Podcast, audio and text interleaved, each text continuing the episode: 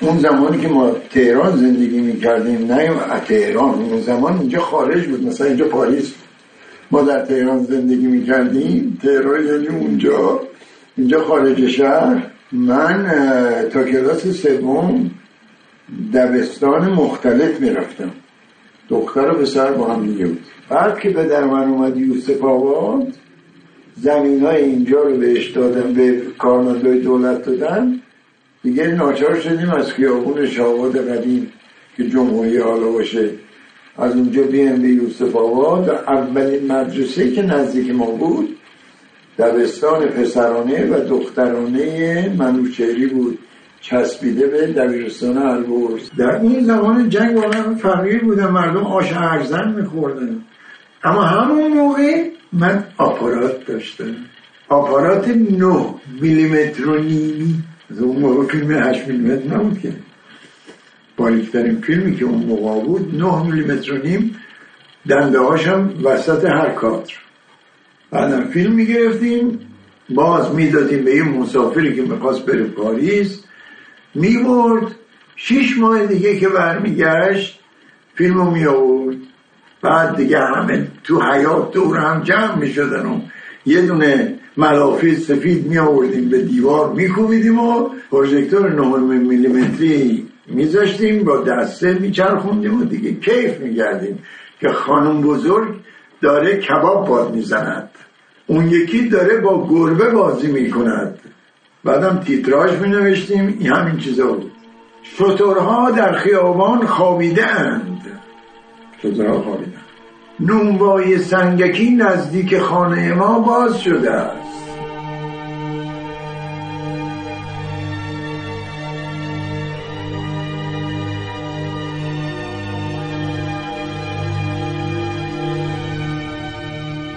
سلام.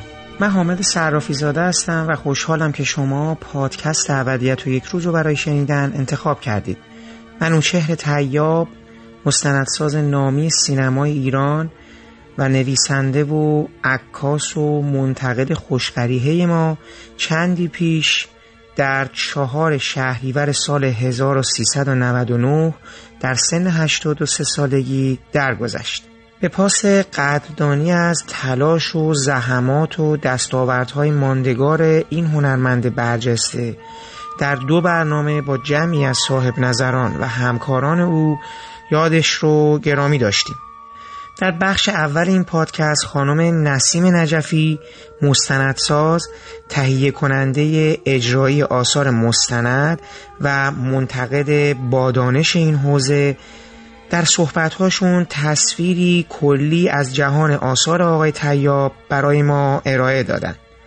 در ادامه من با آقای اسعد نقشبندی دانش آموخته سینما و از عکاسان و اساتید سرشناس این رشته که در بیش از دو دهه گذشته مدیریت تولید آثار آقای تیاب رو به عهده داشتند و همچنین مجری طرح و عکاس آثار متأخر ایشون بودن گفتگو کردم و آقای نقشبندی در این گفتگو نکات جذابی رو درباره آشنایی و همراهی با منوشهر تیاب بیان کردن که به شدت توصیه می کنم شنونده این گفتگو هم باشید. و در بخش سوم این پادکست من با آقای سیاوش نقشبندی پسر آقای اسعد نقشبندی گفتگو کردم. سیاوش که دانش آموخته رشته انیمیشن بوده و عکاسی چند فیلم از جمله درباره الی رو به عهده داشته از 15 سال همراهی و سفر با منوچهر تیاب مستندی به نام آقای تیاب ساخته. که خب من در این گفتگو از او خواستم که از زاویه دید خودش و به واقع از منظر یک نسل دیگه درباره آقای تیاب با ما صحبت کنند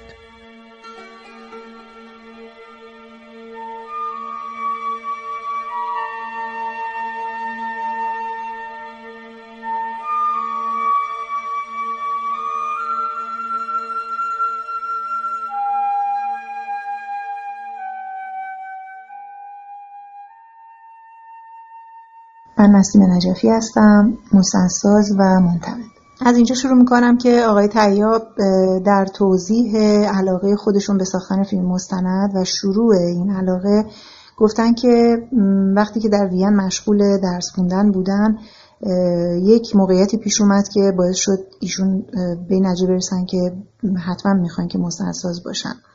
و در این حال وقتی که به مستند ساختن در ایران فکر می‌کردن اون وجه از مستند براشون مهم بود که بتونه بار دانش و در واقع اطلاعات دهی داشته باشه و اشاره به این داشتن که چون در اون زمان مقایسه می‌کردن و مردم ایران رو کمتر کتاب خون می‌دیدن دوست داشتن که فیلم های مستندی بسازن که بتونه ایران و وجوه مختلف جغرافیایی مردمی و تاریخیش رو به مردم ایران همچنین سایر جای دنیا معرفی بکنه.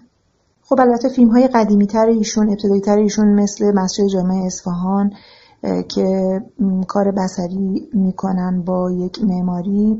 خب به گفته خودشون مثلا در همین یک مورد ایشون خیلی دلشون می‌خواسته یک چالشی داشته باشن برای اینکه یک فضای سبودی رو بتونن توی فیلم ببینن که چطور میشه واقعا سبودی داشته باشنش. خب این تیپ فیلم هاشون هم همچنان توی دانشگاه ها جنبه کاربردی دارن. اما مثلا برای رشته تخصصی تر به نظر می‌رسه که ایشون برای ارتباط گرفتن با مردم تصمیم گرفتن ابزارهای دیگه رو به فیلمسازیشون اضافه بکنن و از اون جنبه های فرمال صرف فاصله بگیرن. خب ارتباط گرفتن با مردم در واقع واسطه گری بین اون مناطق اقلیم های زیستی که سفر می‌کنن و می‌خوان اطلاعاتی رو در مورد اونها بدن به تماشاگران باعث شد که ایشون ابزارهایی مثل روایت های دقیق و جز به جز از اتفاقاتی که میافتاده و توضیحاتی در مورد شرایط زندگی مردم اون سرزمین ها و یا هر موضوع دیگه ای که در موردش فیلم میساختن رو به تدریج به فیلم هاشون اضافه کردن. جنبه کاربردی فیلم هاشون که بیشتر در حوزه شاید علوم تخصصی علاقمندان یا کسانی که محقق و پژوهشگر در علوم تخصصی بودن مثل مثلا معماری موسیقی خب در واقع گسترش پیدا کرد به مردمی که ایشون یک روزی آرزو کردن که بتونن با فیلم هاشون چیزهای نادیده رو به این مردم نشون بدن و یاد بدن. خب این دیدگاه اشاره به در واقع نظریه در مورد سینمای مستند داره که سینمای فیلم مستند قرار مصرف و کاربردی داشته باشه و هنر صرف نیست. خب ایشون وقتی که از اتریش به ایران اومدن ایران در چه دوره ای از ساخت مستند قرار داشت؟ فیلم های سیراکیوز در ایران ساخته شده بود.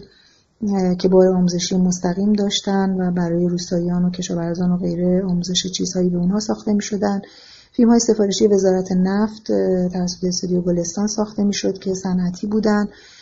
وقتی که آقای طیاب اومدن در اداره هنرهای زیبا به ساختن فیلم شروع کردن چنانکه که از فیلم ها پیداست مثل ریتم فیلم ریتم ایشون که بسیار فیلم مشهور ایشون هست فیلم اول ایشون کاملا فرمال هست. یعنی تجربه تصویر و موسیقی. هست.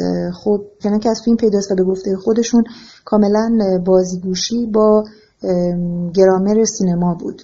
یعنی بازی کردن تلاش کردن برای تجربه گرایی با زبان سینما بود. بعد از اون هم ایشون این شکل رو ادامه دادن.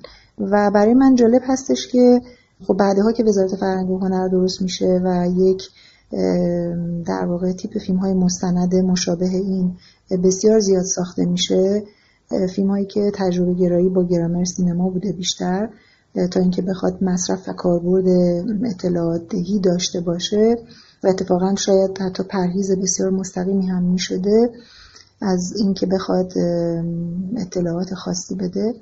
خب این تشابه کاملا حس میشه و بعد از اون آقای تعیاب تا حدودی این شکل و شیوه رو ادامه میدن و به تدریج آروم آروم ما شکل و شیوه های دیگه رو در فیلمسازی ایشون در فضای مستند می‌بینیم. هرچی که جلو میریم خب فضای معماری فضای جغرافیا فضای مردم شناسانه همچنان ادامه داره ولی شکل و شمایل فیلم ها فرق می‌کنه. مثلا در فیلم ایران سرزمین ادیان ایشون که از فیلم های قدیمی ایشون هست به صورت یک ثبت تصویری وارد آینهای دینی جاهای مختلف مردم ایران میشن بدون اینکه توضیح داده بشه که این جاها کجاست و اینها چه آینی هست و چه قدمتی داره چه اصلا چه کار دارن اینا می‌کنن و چه روایتی روی اون آینها برقرار هست. فقط به صورت تصویری نشون میدن و ما مردم رو فیزیک مردم رو در حال اجرای اون آینها می‌بینیم. سالها بعد وقتی که فیلم همراه با در دل تنهای کبیر ایشون رو می‌بینیم یا فیلمی که در در واقع کناری خلیج فارس ساختن. خب باز هم آینها و شرایط بومی البته به شکل خیلی مفصلتر و نه فقط تمرکز بر آینهای دینی. اما شکل بست داده شده اون فیلم ایران سرزمین ادیان به نظر میاد که هست. به این شکل که ابزارهای دیگری غیر از تصویر و آواهای اون آینها و موسیقی اضافه شده.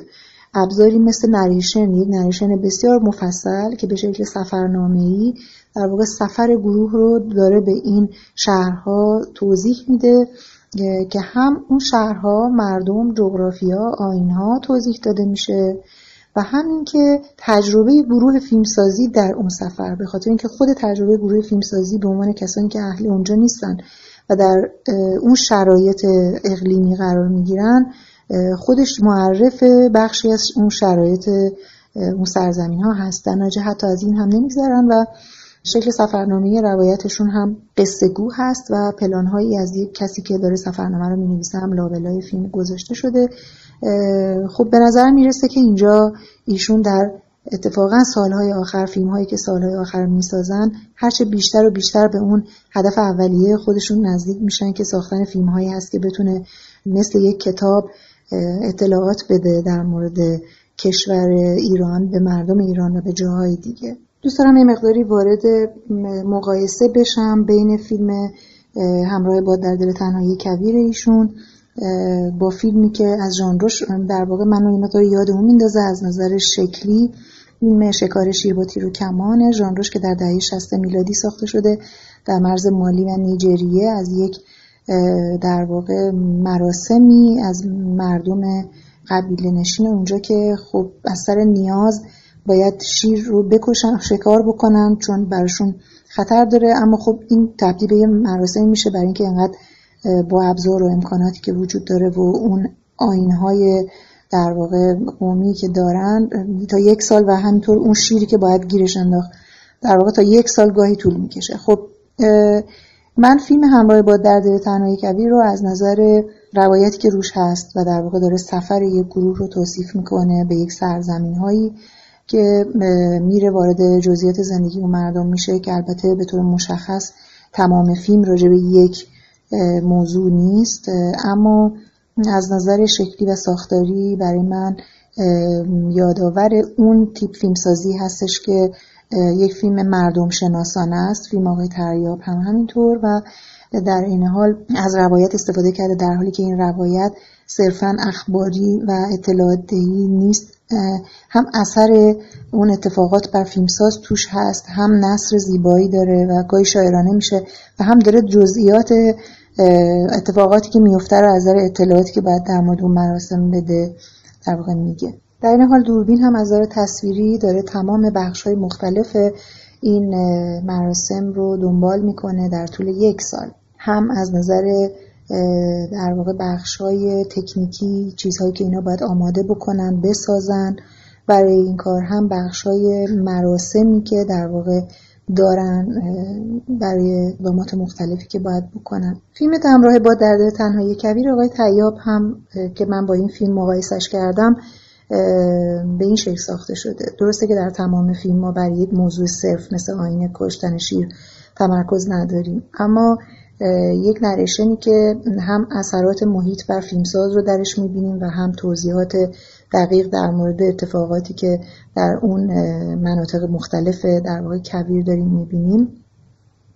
و هم اینکه از نظر تصویری جنبه استنادی داره و توضیحاتی که داریم ما در نریشن میشنویم رو با تصویر همراهی می‌کنن تا ما ببینیم آنچه که توضیح داده میشه.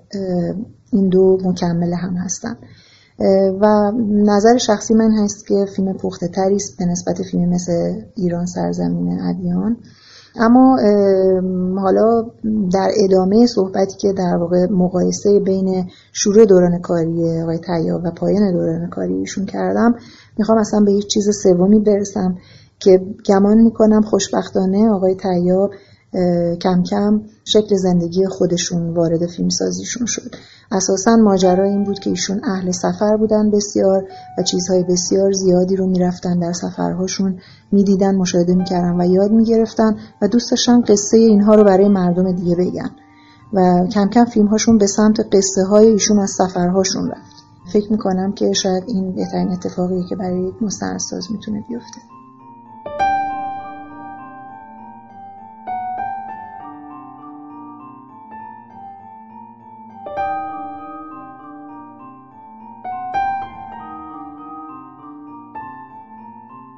ما این دوربین رو بازم توی یک مقاله من نوشتم. برای اولین بار که پدرم منو برد کنار دریا من این دوربین دستم بود اصلا می‌گفتم که من چه میشه که زودتر برسیم کنار دریا من عکس بگیرم. و رفت وقتی رفتیم اونجا شب بود.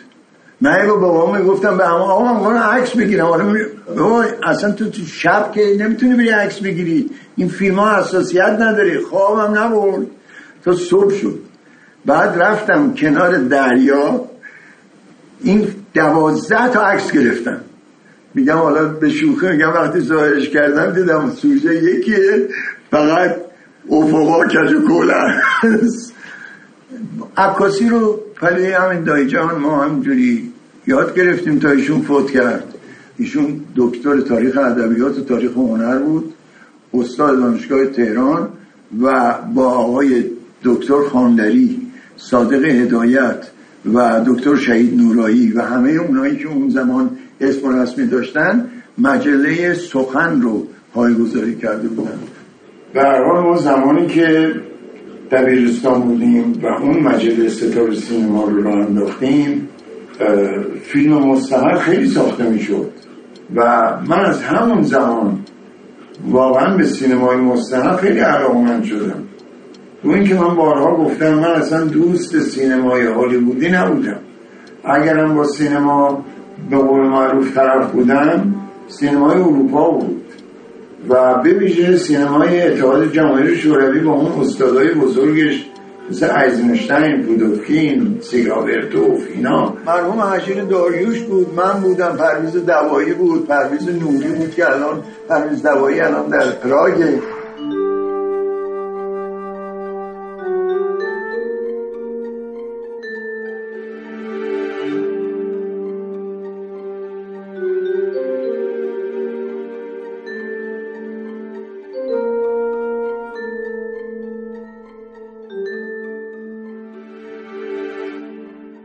نقشبندی من می‌دونم که شما یه مدت زمان بسیار طولانی همراه و همگام ایشون بودی تو پروژه های زیادی که ایشون در این مدت داشتن.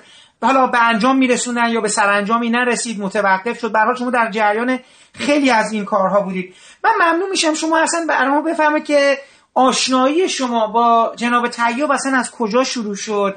یه مقدار از این قبل از اینکه کارهای سینمایی و اینا شروع بشه کارهای مستند و این ساخت این پروژه هایی که بقول حالا به هنر هفتم رفت داره من یه مقدار مورد آشنایی خودتون به من بگین و یه مقدار اصلا بگین چگونه وارد دنیای جناب طیاب شدید. خدمتتون عرض کنم که واقعیت من شاید یک آدم خیلی خیلی خوششانسی بودم. به قریب 24 سال در کنار استاد بودم. آشنایی من از دوران دانشجویی بودش. یک زمانی من توی مدرسه تلویزیون و سینما حوالی سال 56 فیلم های آقای تیاب رو اونجا می آوردن نمایش می‌دادن. با کاراشون اونجا آشنا شدم و دوست داشتم. به هر حال کارهای مستند رو خوشمون میومد به هر حال ما دانشجوی داشته سینما بودیم و با علاقمندی فیلم های در واقع غیر تجاری رو خیلی خوب اونجا نمایش می‌دادن. در موردشون به حال نقد و بررسی می‌شد صحبت می‌شد.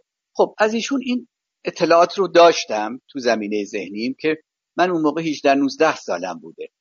بعدها در فیلمخانه یه سری آثارشون هم دوباره نمایش دادن. یه سری کاراشون هم اونجا دیدم.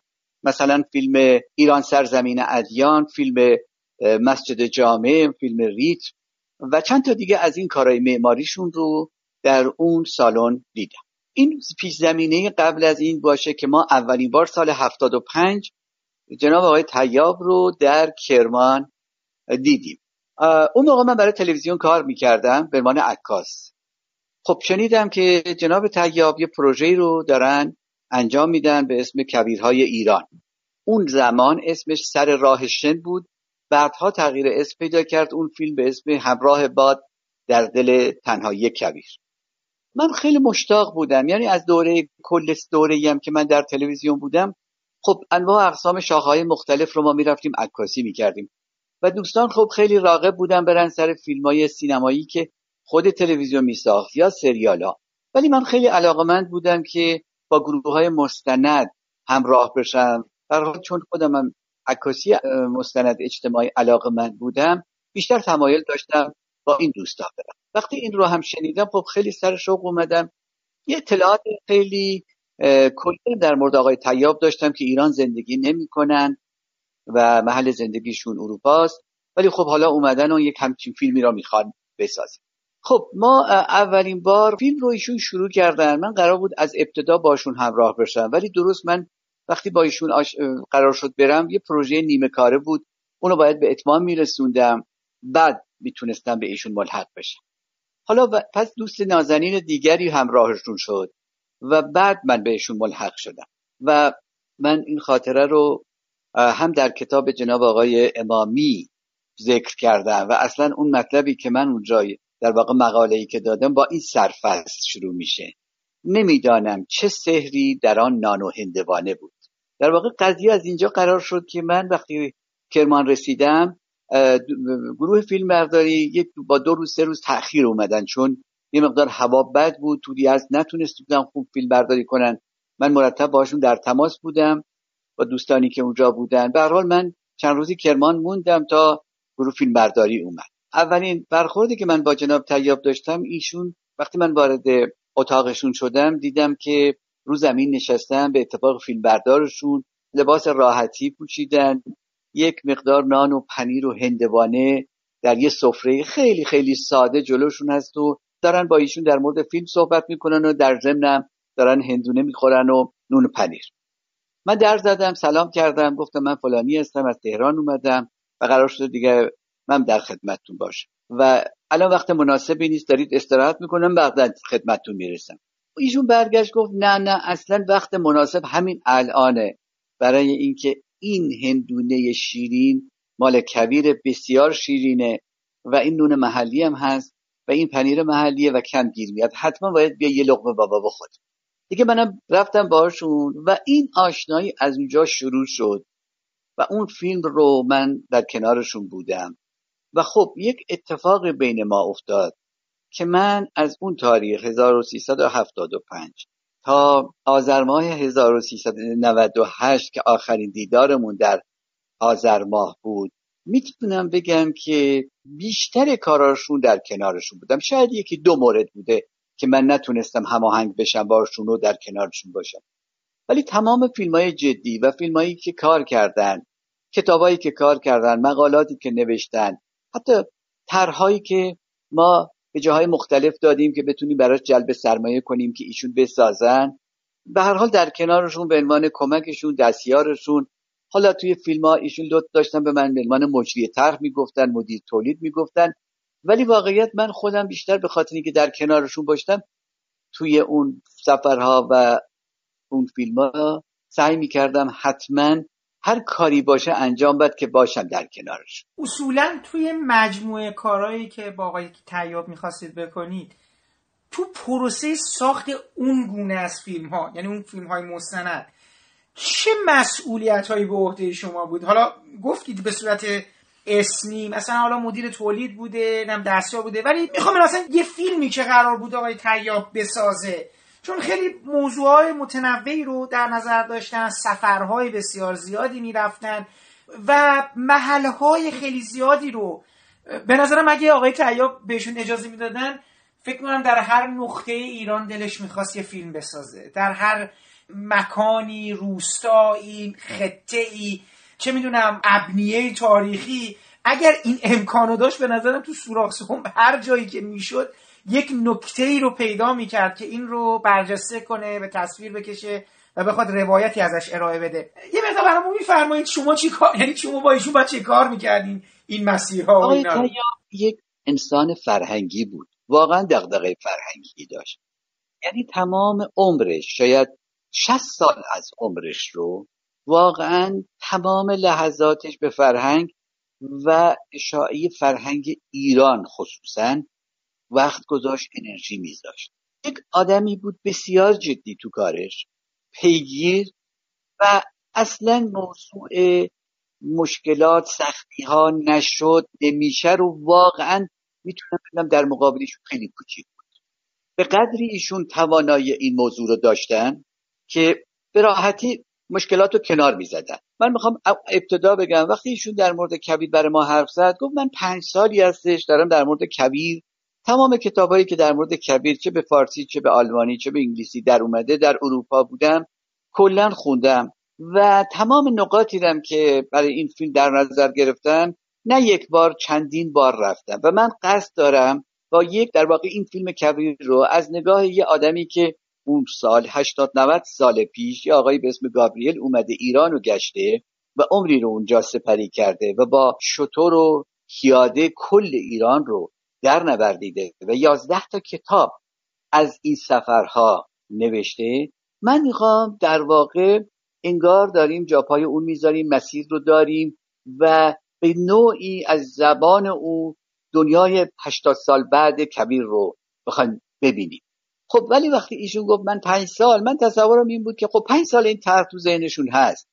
ولی وقتی من حجم تحقیقاتشون رو دیدم کتاباشون رو دیدم فیش برداریاشون رو کردم نوشتارشون رو دیدم دیدم نه ایشون اصلا پنج سال تمام وقت از صبح بیدار شدن تا آخر شب تو کتابخونه تو منزل نشستن مطالعه کردن نوت برداشتن فیش برداشتن بعد نشستن این طرح و سناریو رو در واقع تو ذهنشون ساختن. یعنی من به معنای واقع وقتی آقای طیاب شناختم موضوع پژوهش و تحقیق رو تازه فهمیدم. که معنای تحقیق و پژوهش چه میدانی؟ چه کتابخونه ای چه به صورت جمعآوری اطلاعات؟ تازه من فهمیدم اصلا پژوهش تحقیق چه معنایی داره. چون قبلا به هر حال با دوستانی کار کرده بودم که برای اونها هم مثلا یه موضوعی بود به پژوهش. ولی ایشون اعتقاد داشت اگر شما بر یه موضوعی اطلاع پیدا کنید پژوهش کنید و دانشش رو پیدا کنید. تازه اون وقت ممکنه بتونید چیزی از اون مطلب روی کاغذ بیارید بنویسید یا به صورت فیلم در بیارید. حالا اون فیلم اول خب از اون موقعی باشون همراه شدم که فیلم برداری انجام شد. بعد مراحل تدوینش و مراحل ساخت موسیقیش با آقای پژمان. خب اون موقع اون فیلم به صورت 35 ساخته شده بود. با همون موویله های قدیم اشتنبک منتاج شد و برحال با محدودیت هایی که اون میزا داشتن و بالاخره کار منتاج که اون موقع ها کاملا مکانیکی انجام می‌شد و به هر حال محدودیت های خودش شد. ولی بعد از اون دیگه ما این ارتباطمون حفظ شد و من مرتب ایشون وقتی ایران می اومدن یا اونجا بودن در ارتباط بودن باش و برای پروژه های بعدی و موضوعات بعدی با هم گفتگو می کردیم و چون ایشون یک روزی به من گفت گفت من ایران رو توی چهار منطقه دیدم که موقعیت های مهمی دارن. یکیش کویر ایرانه که بخش اعظم ایران کویر است. ولی این فقط مسئله جغرافیا نیست. تاریخ این کویر رو باید شناخت مردمانش رو شناخت فرهنگش رو شناخت. و این چند میلیون آدمی رو که در کویر با مسئله کویر درگیرن مشکل بیابی دارن مشکل به سختی زندگی دارن ولی باش کنار اومدن رو من می‌خوام تصویر کنم. خب موضوع کبیر موضوع دومی که خیلی ایشون ذهنش رو درگیر می‌کرد گفت خب ما یک جنوبی داریم که این وصل به یه دریای بسیار بزرگ خلیج فارس و دریای عمان. که ایشون می‌گفت مجموعه این دوتا به اسم دریای پارسه. خب این تاریخ بسیار بزرگی داره از دوره هقامنشیان و بعد دوره های مختلف. محل تاخت و تاز کشورهای حال خارجی بوده. یه وقتایی در دست ایران بوده یه وقتی در دست کشور پرتغال بوده یه وقتی دست انگلیسیا بوده و هنوزم که هنوزه محل مهمی در جهان هست چون بخش مهمی از نفت جهان از این کانال خارج میشه و خیلی خوبه ما به این بپردازیم. چه کسانی ساکن اینجا هستن؟ کیا کنار این دریا نشستن؟ و چجوری زندگی می‌کنن؟ فرهنگشون چیه؟ نژادشون چیه؟ تاریخشون چیه؟ و مسائل زیست محیطیشون چیه؟ خب این تبدیل شد به یه تحقیق به اسم دریای پارس و بعد فیلمی ساخته شد به اسم دریای پارس. که وقتی شما این فیلم رو می‌بینید چیز فیلمی هست حدود 90 دقیقه که البته این فیلم به صورت دیجیتال فیلم برداری شد ولی بعدا یه نسخه 35 میلیمتری از روش کپی کردن و به صورت 35 نمایش می‌دادن. توی این فیلم به هر حال ایشون با دنیای انیمیشن و جلوه های ویژه بخشی از تاریخ رو بازسازی می‌کنن یعنی مسئله مهمی که سالها پرتغالیا جنوب ایران رو گرفته بودن. توی اون فیلم شما می‌بینید به صورت انیمیشن و به صورت اسپیشیال افکت می‌بینیم فیلم رو. و این ورود این قسمت دنیای کار آقای تیاب بود که با استفاده از این بخش بخشی از چیزهایی رو که نمی‌شد به حال تصویر واقعیش رو داشته باشه به صورت انیمیشن ما بتونیم ببینیم تو فیلم. خب این دو موضوع و دو تا چیز دیگر که ایشون به من گفت اون موقع گفت ببین دو تا چین خوردگی در ایران اتفاق افتاده. اگر ما کشوری داریم به اسم ایران با این موقعیت و این جغرافیا به خاطر این دو تا چین خوردگی که در این فلات بزرگ اتفاق افتاده. که یکیش یه چین خوردگیه به اسم زاکروس که از شمال شروع میشه در غرب ادامه پیدا می‌کنه و تا جنوب میره. هفت استانو در بر می‌گیره. و یه چین خوردگی هم البرزه که خب از شرق شروع میشه و به غرب منتهی میشه. و البرز قله دماوندی دارد ولی مردمانی دارد فرهنگی دارد. خب ایشون گفت من برای خودم در برنامه کاری خودم توی این عمری که دارم و هستش دارم تلاش می‌کنم این چهار تا پروژه رو به ثمر برسونم. که خوشبختانه واقعا میگم با اون انرژی که ایشون داشت و با اون علاقه و پیگیری که داشت با تمام مشکلات و ناملایماتی که بود با توجه به اینکه اصلا کسی در فیلم مستند سرمایه گذاری نمی‌کنه اصلا فیلم مستند برگشت سرمایه نداره اصلا فیلم مستند هرگز کسی رو پولدار نکرده لاقل در ایران ولی ایشون این چهار تا فیلم رو ساخت. و بعد نشست برای این چهار تا فیلم گفت ما توی فیلم نتونستیم همه حرفمون رو بزنیم چون برای محدودیت زمانی داریم. و نشستن با اون قلم شیوا و با اون توانایی که در نوشتن داشتن چهار کتاب کنارش در واقع نگارش کردن. که این الان مجموعه چهار جلدی به اسم سفر در ایران الان موجوده و می‌بینید شما یک کتابه به همراه یه دیویدی که اون دیویدی همون فیلمی است که ساخته شده. یعنی کسی که این کتاب و فیلم رو می‌گیره بخشی از مطالب رو توی کتاب می‌خونه و بخشی از اونها رو هم تصویری در اون فیلم می‌بینه. که این نوع کار شاید من بگم تا حالا در ایران اتفاق نیفتاده. نمی‌دونم در جهان شاید اتفاق افتاده باشه. من نمی‌تونم اونو خیلی واقعا با تاکید بگم. ولی در ایران همچین موضوعی وجود نداشته که در کنار ساخت یک فیلم یک کتاب هم منتشر شده و بخش های ناگفته که در فیلم بوده رو تونستن در کتاب بیارن. چون کار تحقیقاتیشون به هر حال می‌خواست فیلم هم گونه ای نباشد خیلی خسته کننده باشه بیننده رو. چون به هر حال کارهای تحقیقی یک مقدار اطلاعات بده شاید گاهی وقتا همه حوصلهش رو نکشه ببینن. ولی ایشون کتاب رو گذاشت برای اینکه حوصله دارن بخونن. و فیلم رو هم گذاشت که مردم عادی می‌بینن لذت. بله بین آقای نقشبنده این که شما میفرمایید من توی مستند فرزندتونم دیدم.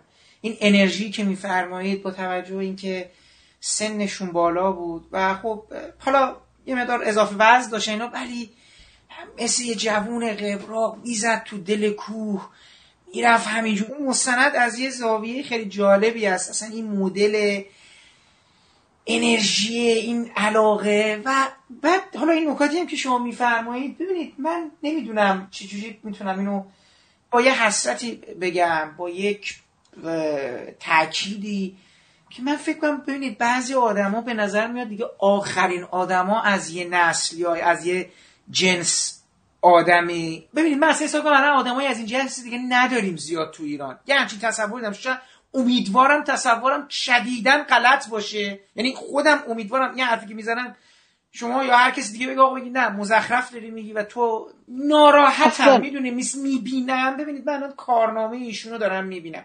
همین نکاتی که داری میگی آقا یا آدمی برای زاگرس مهم بوده. یعنی زندگیشو گذاشته. حالا من با پسرتون و آقای امامی هم مطرح کردم. شاید یه مقداری از حالا ببینم شما بگید. شاید یه مقدار از آسودگی خاطر مالی هم می اومد یعنی خیالشون تقریبا جمع بود که می‌تونست مثلا بزنه به دل این ماجراجویی و جاه طلبی به یه معنا که آقا من می‌خوام یه فیلم در بسازم.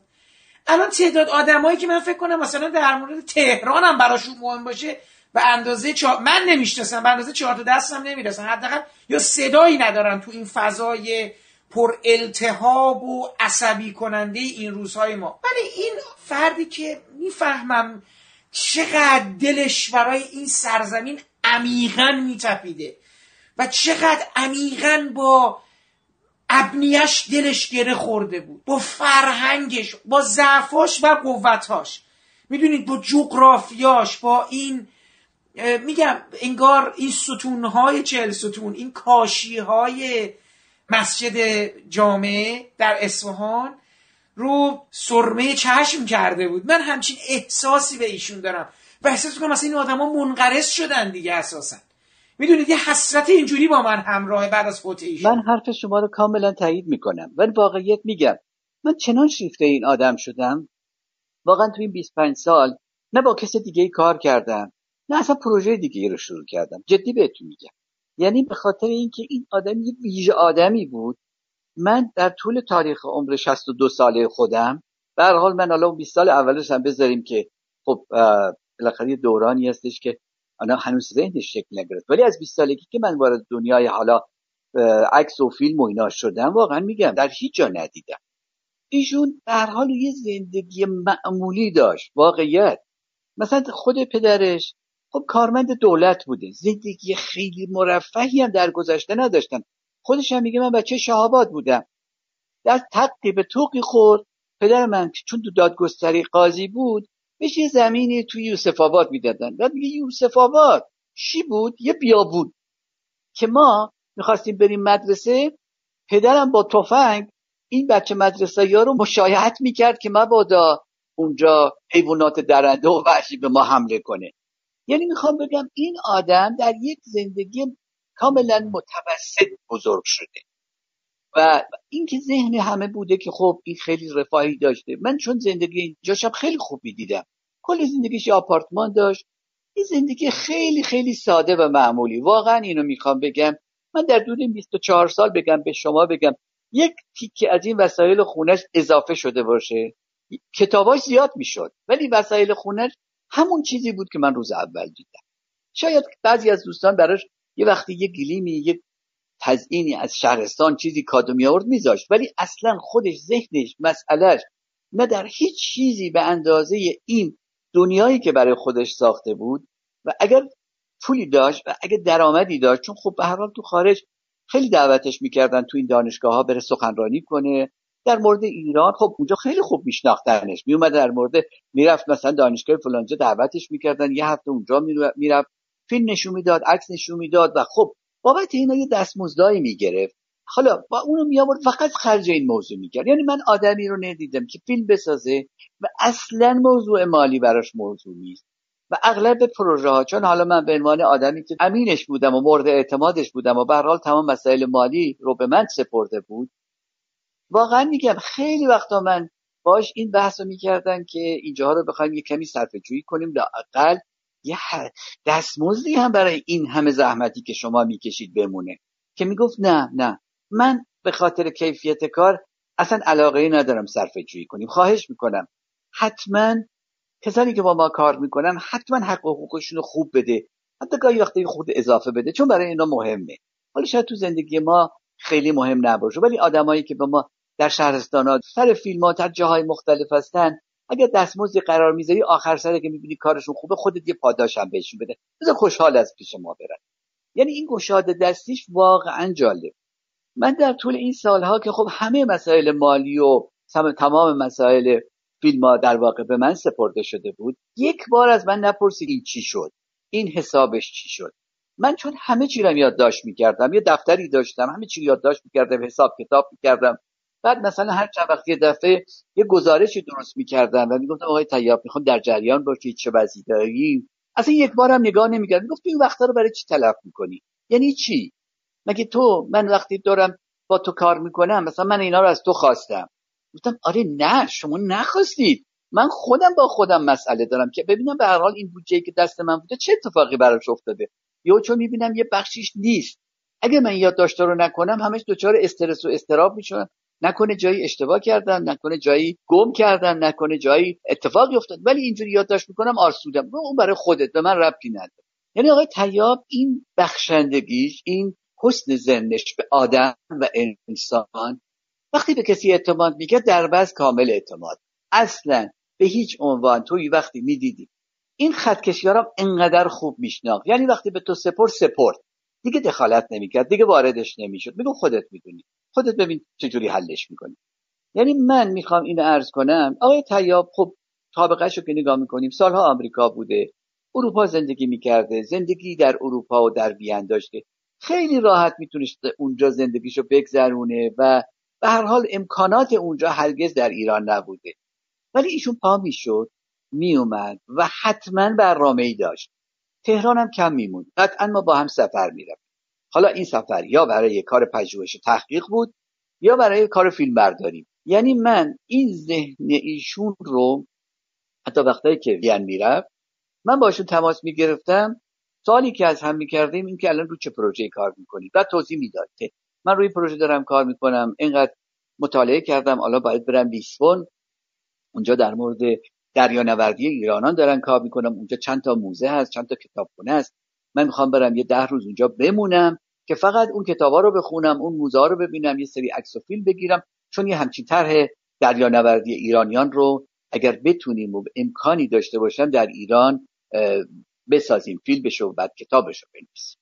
یعنی می‌خوام بگم آدمی که 60 سال از عمرش لحظه به لحظه فقط فکر و ذکرش این بوده چجوری کشف کنه چجوری بشناسه و بشناسونه از طریق فیلم از طریق نوشته از طریق کتاب. واقعا من نمی‌خوام بگم تو بخش این بخش با این امکانات من سراغ ندارم.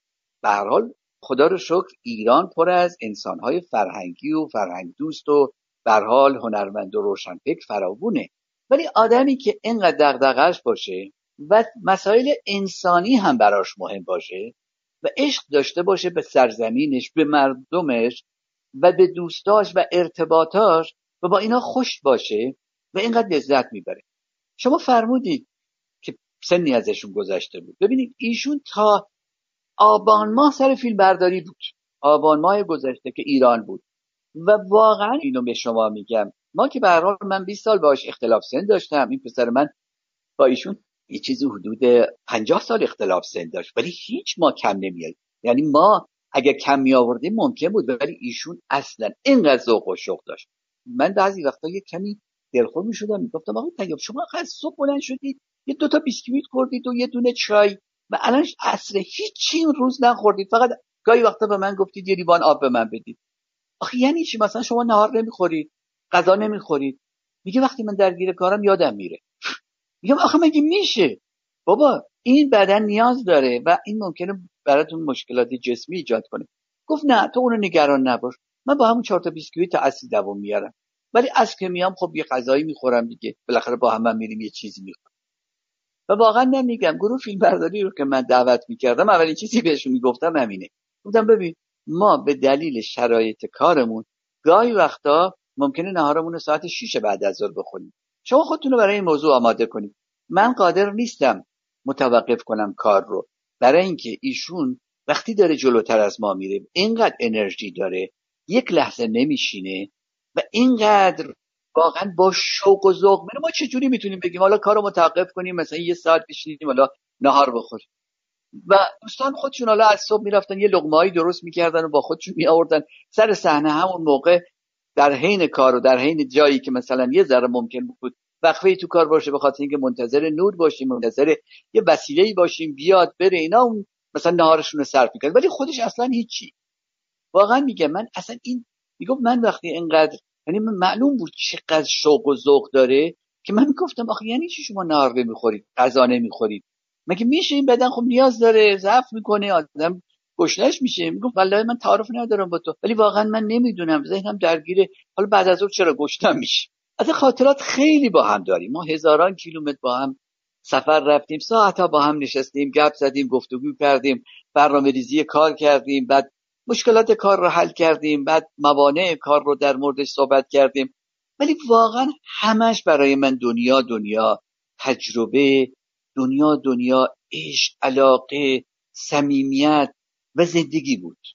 و الان واقعا به شما عرض می‌کنم واقعا من پدرم رو وقتی از دست دادم دوازده سال پیش الان غمی که در دل من هست کم از اون اندوهی نیست که وقتی پدر رو از دست دادم.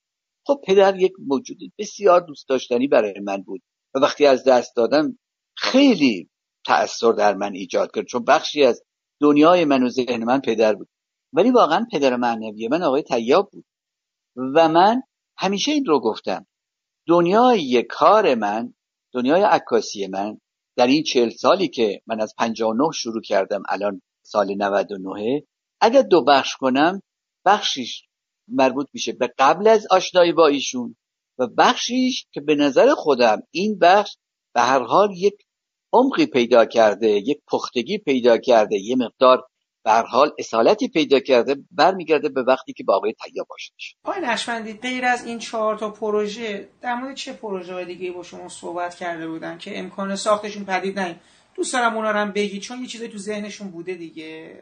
بله. ببینید قبل از دریای پارس حالا دریای پارس هم خیلی ماجرای عجیب و غریبی شد ببینید زمانی که ایشون تلویزیون تصمیم گرفت حمایت کنه از اون فیلمه برحال در سال 75 و 76 یک گروهی در تلویزیون مستقر شدن که به انسانهایی به نظر من بسیار فریخته ای بودن که همشون حالا از تلویزیون اومدن بیرون همون موقع در حال خودتون شاهد از سال 5 75 76 تحولاتی در جامعه ایران.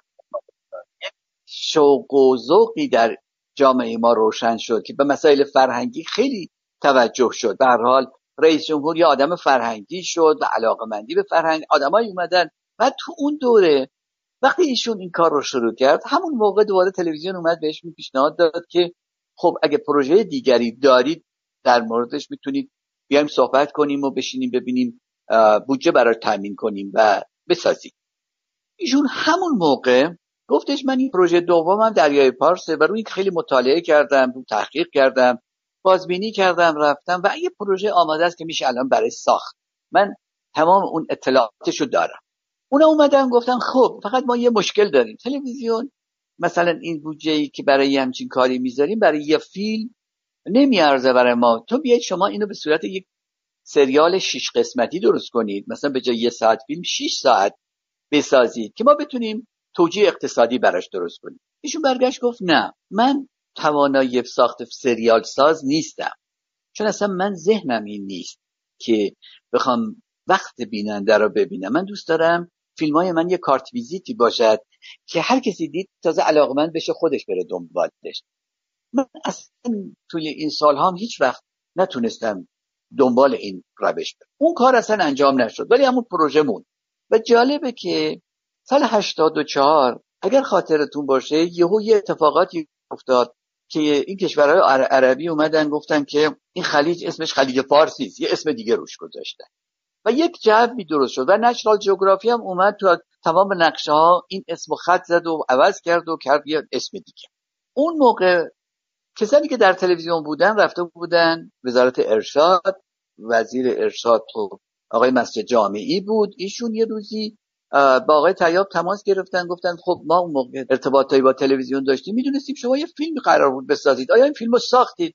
چون الان بودنش خیلی برای ما مهمه. ایشون گفت نه با تلویزیون که به توافق نرسیدیم. بعد گفتم خیلی خوب ما تمایل داریم حاضریم کمک کنیم حمایت کنیم که این فیلم ساخته بشه چون برای ما خیلی ارزشمنده. یه فیلمی که تاریخ این موضوع رو برای ما بگه. ما نداریم یه همچین موضوعی. بعد ایشون گفت خب من کار تحقیقش رو انجام دادم و زمان کم داریم اگه بخواید امسال این فیلم به نتیجه برسه. و من مجبورم از همین الان فیلم برداری رو شروع کنم. اگر شما می‌تونید ظرف یه هفته امکانات در اختیار من بذارید من می‌تونم. امسال رو بهتون قول بدم. ولی اگه قرار باشه حالا بره تو پروسه تصویب و پروسه تهیه بودجه و اینا این اصلا به امسال نمی‌رسه. چون به حال اونجا یه محدودیت هایی از نظر زمان فیلم برداری و شرایط آب و هوایی داره. بعد اونا گفتن که خیلی خوب ما الان نمی‌تونیم واقعا بودجه در اختیار شما بذاریم ولی می‌تونید شما شروع کنید. ولی ما اینا این برم این طرح پروژهتون رو سریعا می‌ذاریم توی اولویت که سریع براش بودجه تامین کنیم و این فیلم ساخته بشه. آقای طیاب وقتی این رو گفتن گفتن خیلی خوب. به من اطلاع دادن. منم با دوست عزیز و نازنینمون آقای ارسطو مداهی گیوی که فیلم بردار بسیار توانایی هستند و بیشتر کار آقای طیاب رو هم ایشون فیلم برداری کردن در میون گذاشتم و ما چون دیگه بودجه هم در اختیار نداشتیم با امکانات شخصی با یه جیپ صحرا سه نفری از تهران راه افتادیم که بریم جنوب و کار فیلم برداری رو شروع. امکانات فیلم برداری تهیه کردیم. و راه افتادیم که بریم اونجا. ما در یک ماهی که اونجا بودیم من مرتب با تهران در تماس بودم. خب پروژه چی شد؟ بودجه چی شد؟ امکانات چی شد؟ خب ما الان داریم شروع کردیم ولی خب خیلی دستمون تنگه. با بودجه شخصی نمیشه این پروژه رو پیش برد. مشکلاتش خیلی زیاده. اینا هم گفتن بله در جریان است و داریم یه کارایی می‌کنیم و حالا سب کنید و شما ادامه بدید. ما هستیم اینا. خلاصه بعد از یک ماه یا ما دیگه روز توی من روزنامه باز کرد خریدم نگاه کردم دیدم اون مدیری که مدیر مرکز گسترش سینمای مستند بود و خیلی حامی این پروژه بود استعفا داده. نوشته به دلیل عدم همکاری که با ما شده و به حال پروژه رو به نتیجه نتونستیم برسونیم ایشون استفاده خب ما وقتی با تهران تماس گرفتیم گفتم بله چون ایشون حامی این قضیه بوده و به حال وزارت خونه نتونسته بهش جوابای مثبت بده اصلا رفته کنار و شما برگردید. متاسفانه این پروژه نمی‌تونه به انجام برسه. یعنی فکر کنید یک ماه ما در اونجا در اون شرایط سخت و دشوار کار رو جلو بردیم. با یه امکانات سخت یعنی بدون امکانات واقعا می‌تونیم بگیم امکاناتی نبود در اختیارمون. ولی اونجا آقای تیاب نشست گفتش که دوستان وضعیتمون این شکلیه. ما می‌تونیم برگردیم ولی این کار دیگه تمومه.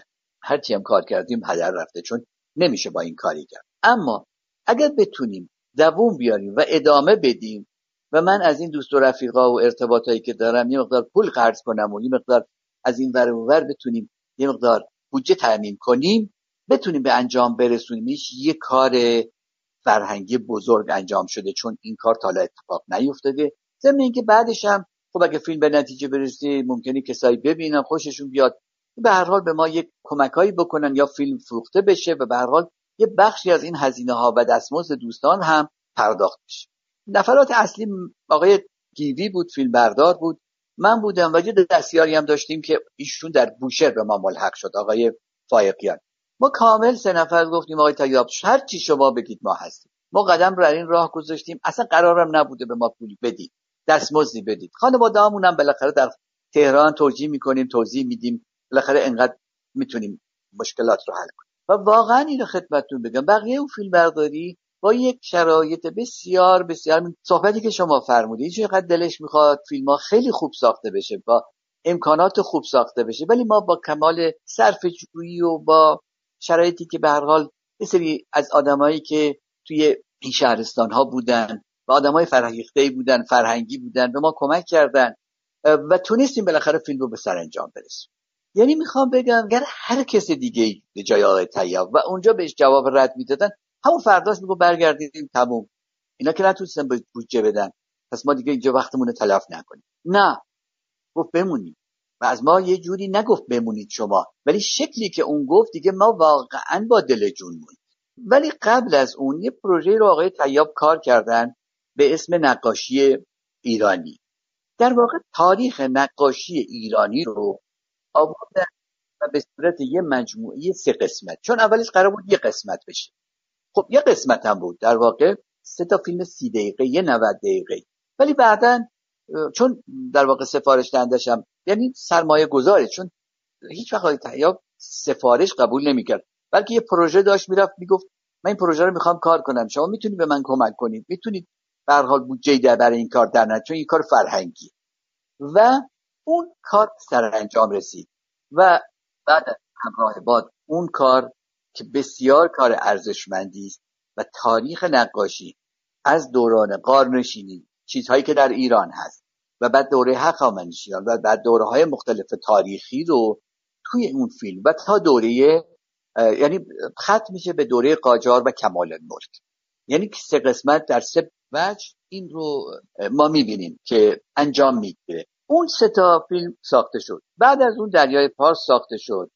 بعد از اون وسطاش ایشون خیلی علاقمند شد به آقای علی اکبر صنعتی. آقای علی اکبر صنعتی استاد نگارگری استاد نقاشی استاد مجسمه سازی خود آموخته ای بود که خب داستان خیلی مفصلی داره. ایشون در کرمان زاده شده و در یک پرورشگاهی اونجا بزرگ شده بود و یک زندگی خاصی داشت. ایشون علاقمند شد در مورد ایشون یه فیلم بسازه. به حال اون موقع فیلم بعدی که کار شد همین بود. فیلمی بود در مورد استاد علی اکبر سنتی ولی بسیار این فیلم جذاب و جالبی شد به خاطر اینکه فقط داستان زندگی ایشون نبود. یک فیلمی بود که یک جوری زندگی نامش رو خیلی سورال خیلی ملایم خیلی زیبا در واقع توضیح میده که این دو جنگ جهانی اول پدرش رو از دست داده مادرش آورده گذاشتتش پرورشگاه. تو پرورشگاه چه وضعی داشته؟ ولی چه هنرمند بزرگی شده و چه شاگردانی زیادی از در واقع تربیت کرده. یه موزه در خود میدون الان شده امام خمینی ولی قبلا به اسم توپخونه بود. اولین موزه هنرهای تجسمی که در ایران ساخته شد فقط کارهای آقای مجسمه های آقای علی اکبر صنعتی رو اونجا به نمایش گذاشته بودن. یعنی توی 1320 شما میرید می‌بینید اولین نمایشگاهی بوده که در ایران ساختمونی ساخته شده. در واقع اون موقع شیر و خورشید متولی این کار شده. و این مجسمه ها رو آوردن و فقط این مجسمه ها رو داخل اونجا گذاشتن که بعد حالا شیر و خورشید تبدیل به هلال احمر شد. هنوز هم اون موزه وجود داره. موزه علی اکبر صنعتی در میدان توپخانه تهران. خب یه فیلم در مورد ایشون ساخته بعد از اون آستان قدس رضوی یهو با ما تماس گرفت. گفتش که شما قبل از انقلاب از معماری آستان قدس فیلم ساختید و آستان قدس رو توی فیلمی که آقای تیاب ساخته فقط به بناهای تاریخی که در دوره های مختلف تاریخ بعد از اسلام ساخته شده بود پرداخته بود. بسیار فیلم دیدنی به خاطر اینکه می‌گفت در چند کیلومتر یه موزه درست شده که از هر دوره ای از تاریخ معماری ایران یه ساختمون یا دو تا ساختمون وجود داره و این هیچ کجای دنیا اتفاق نیفتاده که در یه همچین محبته کوچیکی همه اومدن یک اثری از خودشون گذاشتن.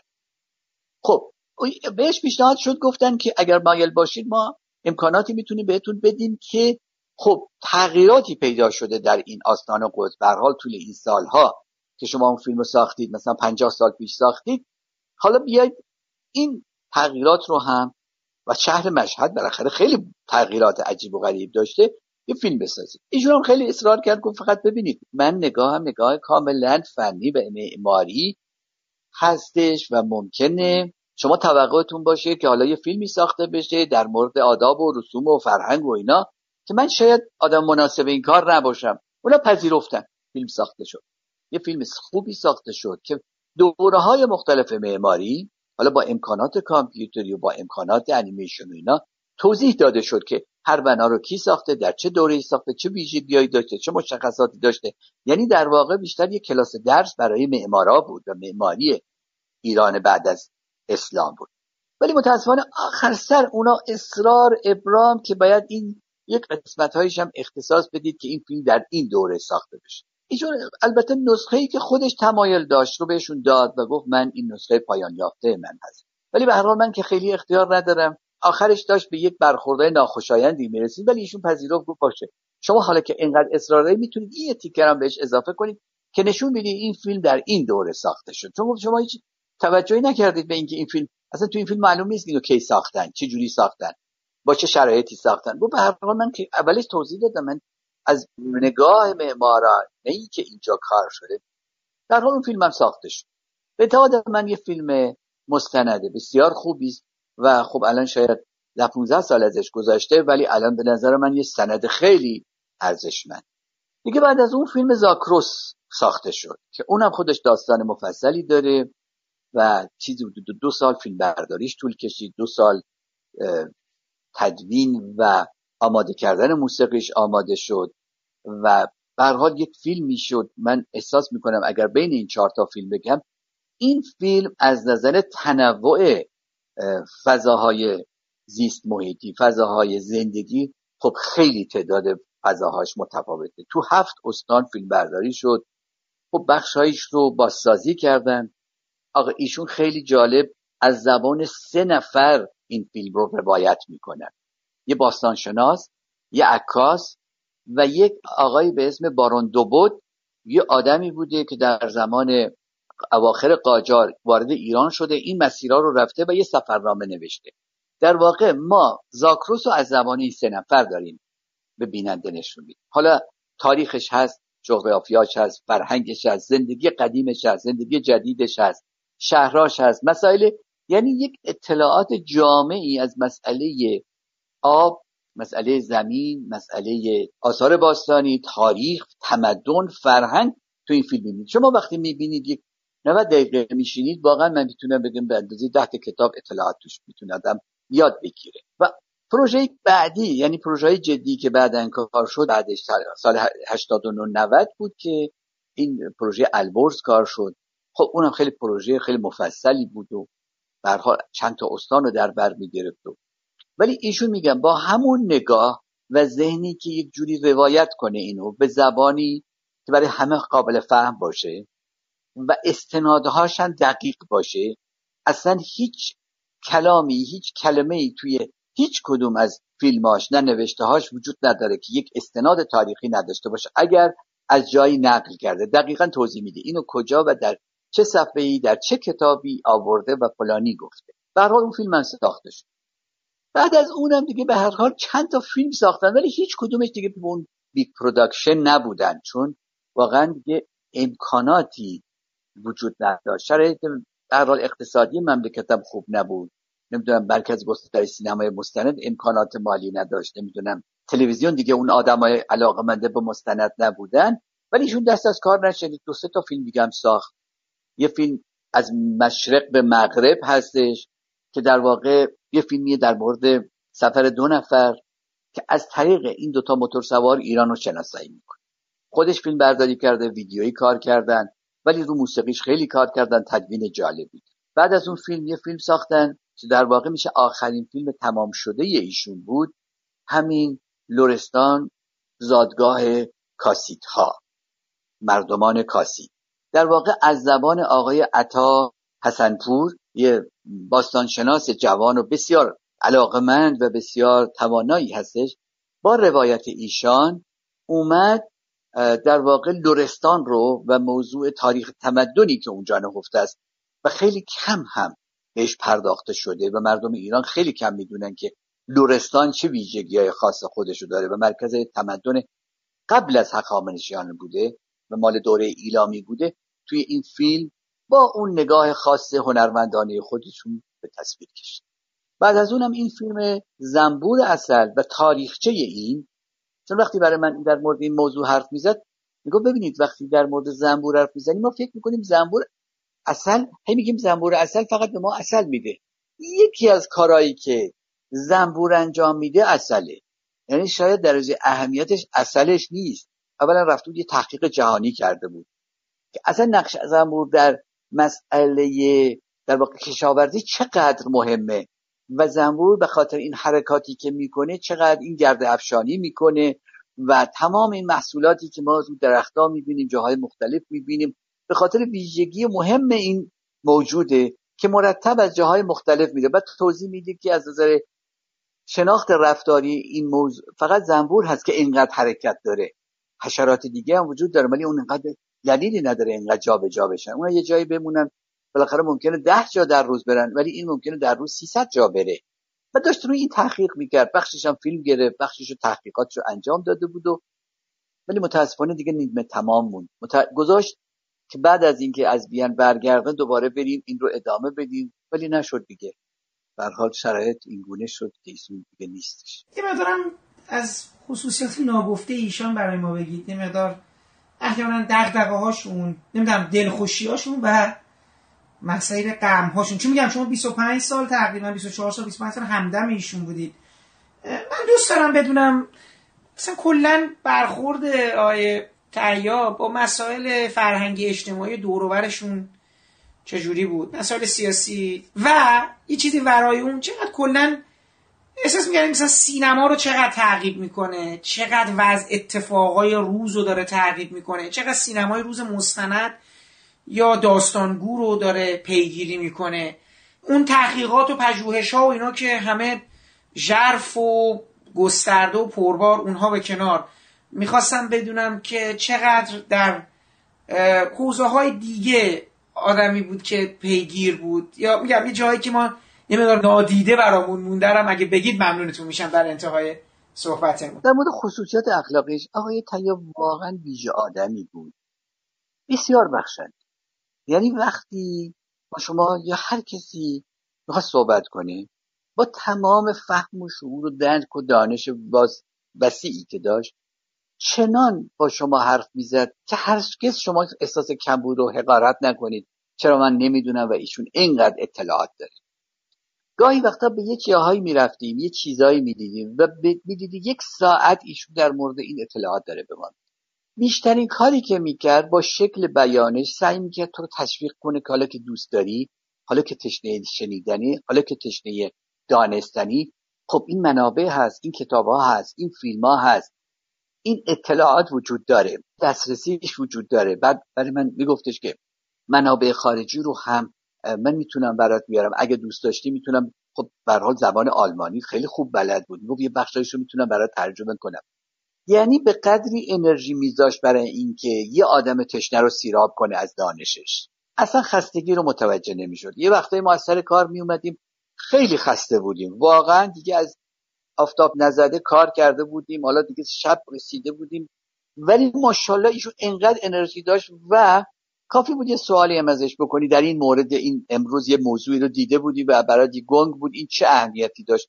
ما رفتیم از یه تخت پاره سنگی در یه منطقه فیلم گرفته بودیم و بعد این وقتی ماجراش رو میگو و داستاناش رو میگو تا اتفاقاتی که حول اون موقعیت توضیح می‌داد تازه تو واقعا شیفته این آدم میشه در خونش همیشه باز بود. هر وقت تو زنگ می‌زدی هر موقع اراده می‌کردی به زنگ زدی می‌گفتیم دوست دارم بیام ببینمتون. در همه مسائلی که دوست داشتیم میومدیم گپ و گفت می‌زد دغدغه واقعا مسئله اصلی گفتم فرهنگ بود. مسئلهش رفقا و دوستان و ارتباطاش بود. فیلم خیلی می‌دید. فیلم های مستند خوب دنیا رو می‌دید. ارتباطاش هم داشت. حال خارجم که می‌رفت توی این امکانهایی که اونجا داشت مرتب براش فیلم می آوردن فیلم نمایش می‌دادن. یه محفلایی هم داشتن اونجا میشستن در مورد این فیلم ها صحبت می‌کردن.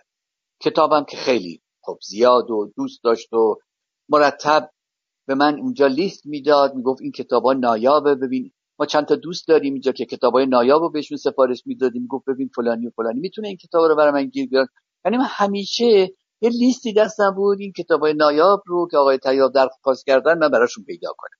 حافظه بسیار خوبی داشتن. و مهمتر از اون مهمتر از اون ایشون بخش زیادی از عمرش رو توی غرب زندگی کرد تو آمریکا تو اروپا. خانوادهش اونجا بودن.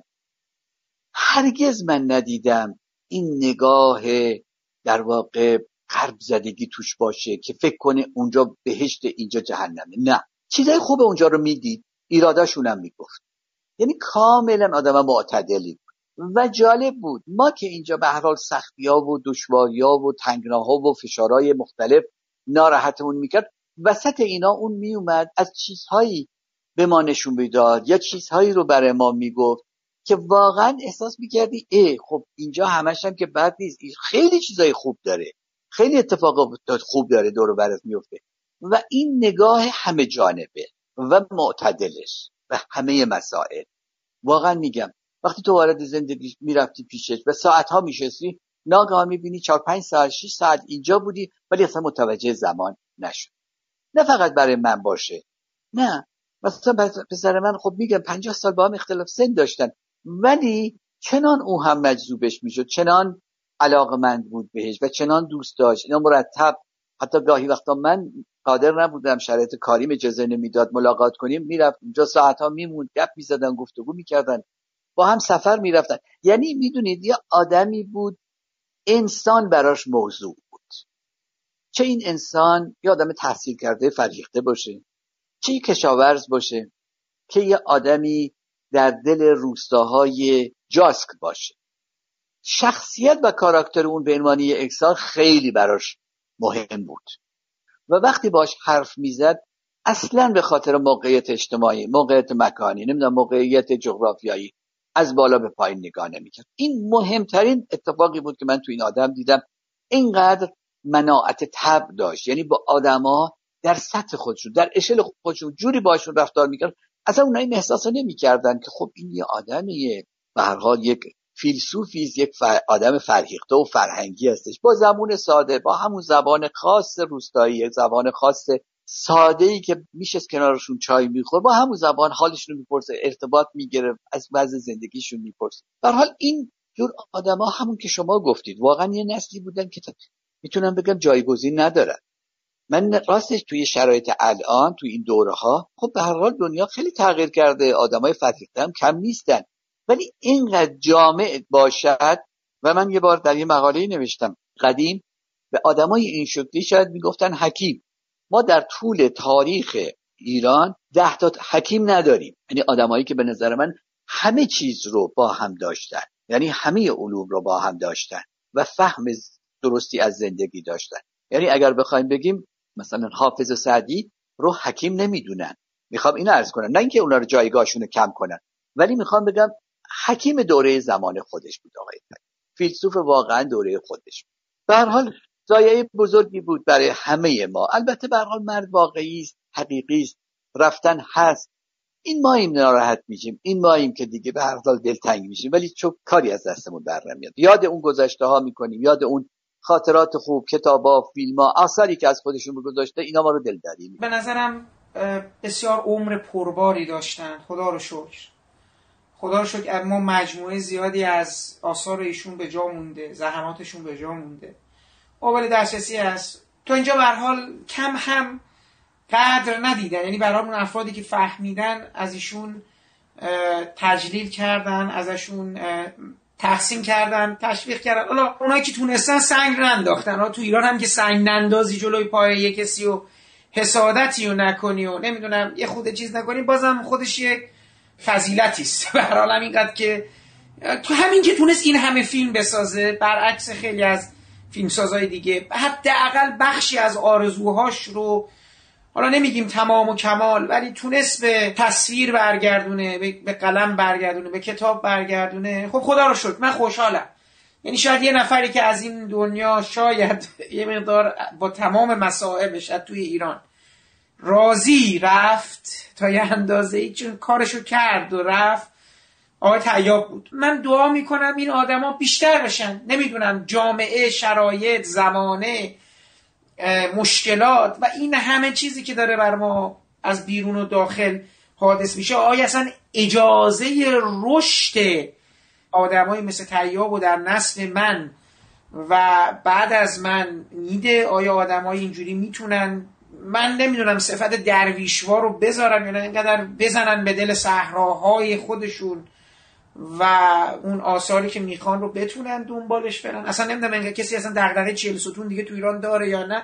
اینا خیلی سوالای مهمتریه و یعنی سوالای مهمیه که خودم نمی‌دونم جوابش چیه. امیدوارم باشه. من آرزو دارم کسایی باشن که هنوز دوست داشته باشن در مورد چه می‌دونم بقعه فلان و مسجد چه می‌دونم در یک شهر احتمالا در استان شمالی ایران کسی بره و بسازه. من کاش این آدما باشم ولی بازم خدا رو شکرشون کرد. یعنی من حداقل نهایت این کرد. و این چرا که نه؟ چی میگن؟ بله واقعیت این بچه مثبتش رو ببینیم. و حال یه انسانی با این ویژگی می‌تونه سرمشق باشه. واقعیت. برای نسل بعدی. و من میگم یه بار در موردشون حرف می‌زدم که من یه بار تو برای یه گفتگوی دیگه هم گفتم. یه بار من ازش برنامه کار رو دیدم بعد گفتن دیدم ما تو تابستون داریم میریم شهداد شهدادی که 50 درجه بعد برگشتم به آقای طیاب گفتم آقای طیاب وقت خوبی داریم میریم شهداد 50 درجه است تازه بیشتر میگن این کبیر لوت و اون گندم و بریان و اینا اونا خیلی تا 60 درجه میره. گفت ببین تا هر جا انسان زندگی می‌کنه ما میریم. خب آره. انسان زندگی می‌کنه. گفتم خب بله. خب جایی که انسان زندگی می‌کنه تمام زندگیش اونجاست. ما نمی‌تونیم بریم یه هفته ده روز بمونیم. اصلا نمی‌تونستم دیگه جوابی براش بگم. بعد توضیح داد. گفت اون آقای گابریل که ما انقدر ازش حرف می‌زنیم تو خاطراتش می‌نویسه. میگه خب ارجاع میده. میگه ببین این یه وقتایی فقط یه قطب نما داشتن با شطورم راه می‌رفتن. یه وقتی ده روز تو کبیر گم میشن و نمی‌دونن. اصلا خودنماشون هم ایراد پیدا می‌کنه در اثر گرما و این فقط شبا از طریق این ستاره ها یک مسیرهایی رو می‌رفته.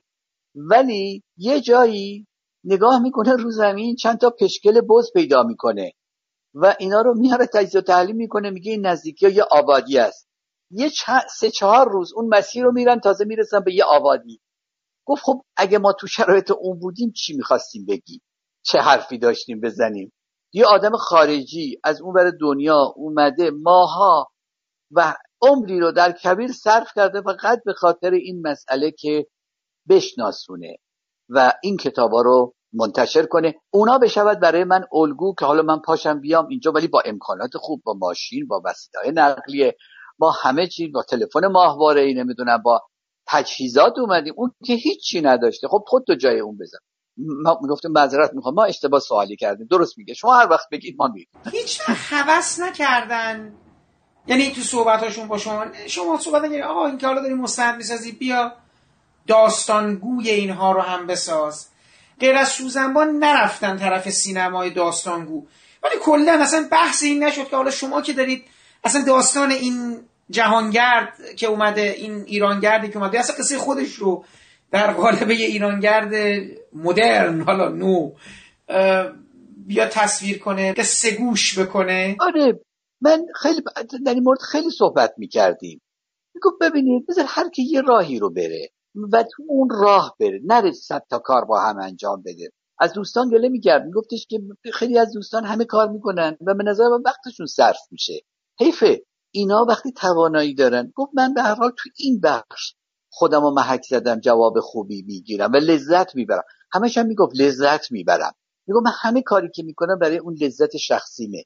لذت می‌برم وقتی دارم کشف می‌کنم. لذت می‌برم اینقدر وارد زندگی و دنیاهای هستم می‌گفت من ممکنه اون فیلم های خوب سینمایی که داستانی رو تعریف می‌کنه می‌گفت از نظر من همه فیلم های جوری مستند نگاریه ممکنه خودش مستند ولی از یه داستان یه قصه واقعی گرفته.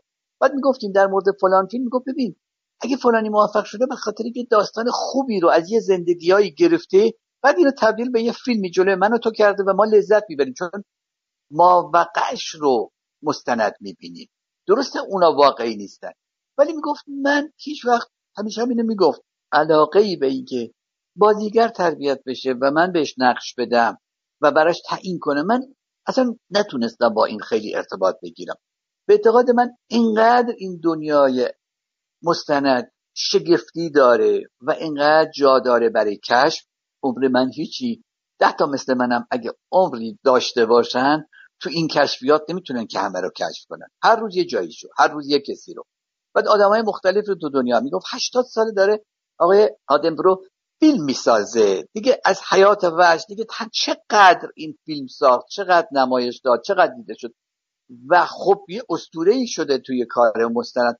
ولی دلیل موفقیتش اینه که یک شاخه رو انتخاب کرد. از این شاخه به اون شاخه نپرید و الان تو هر فیلمش رو می‌بینی می‌بینی تازه می‌فهمی چقدر این آدم به کارش علاقمند بوده پیگیر بوده و توی این کار اصطلاح آمیانش اینکه استخون در واقع خورد کرده تا تونسته این فیلم رو به این جذابیت بسازه. خیلی اعتقاد به این داشت. یعنی میگم آدم باید یک شاخه رو بگیره. مثل یه نوازنده یه ساز می‌گیره دستش. یه عمر ویالو می‌زنه. یه عمر ستار می‌زنه. نمی‌خواد آدم صد تا کار با هم بکنی میگم من هم دلخوشیم همین کار مستنده لذت می‌برم. و اون بخشی که تو فیلم نمی‌تونم بیارم. زمانش اجازه نمیده. یا به حال محدودیت های سینما اینه اونها رو نگارش می‌کنم می‌نویسم. ولی همون رو با همون مضمون. یعنی بحث می‌کردم گفت من هنوز چیزی رو تموم نکردم. به جایی نرسیدم. شاید یه روزگاری گفت عمر ما که به این کفاف نمیده. ولی آره یه وقتی اگر رسید دنیا به اینجا که مستند تموم شد حالا آدم میره شاخه دیگه. ولی می‌گفت من برای من تموم نشد.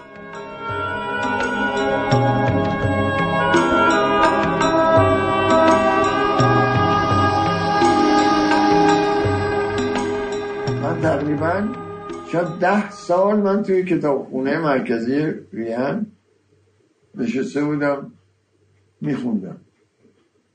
هر وقت هوای بدی بود و سرد و گرفته بود من تو کتابخونه بودم.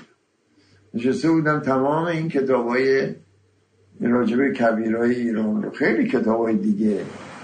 اتفاقی افتاد که برحال دوستی یا تو چهار تا آدمی فهمیدن که من میام و میرم و این, کار کبیر رو اینا رو می‌کنم گفتم ما دورم جمع میشیم و در شبکه یک یک سیما خارج از برنامه هامون قرارداد مالی با تو نمیبندیم ولی کمک به تو می‌کنیم که بری و مطالعات در اینجا تموم کنی. اگرم می‌خوای فیلمی هم درست بکنی با خب از این ماجرا یه فیلمی درست شد به اسم همراه باد در دل تنهایی کبیر.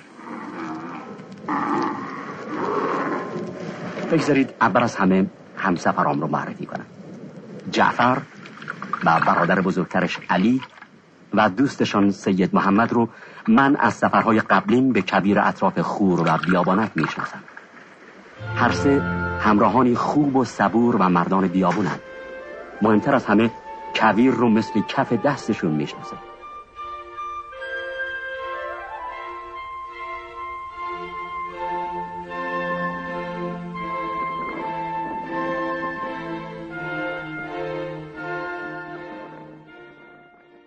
جناب نقشبندی واقعا خیلی ممنون. من اول از همه درگذشت آقای تیاب به شما تسلیت میگم. این فیلمی که شما ساختید نزدیک به 15 سال همراه آقای تیاب بودید.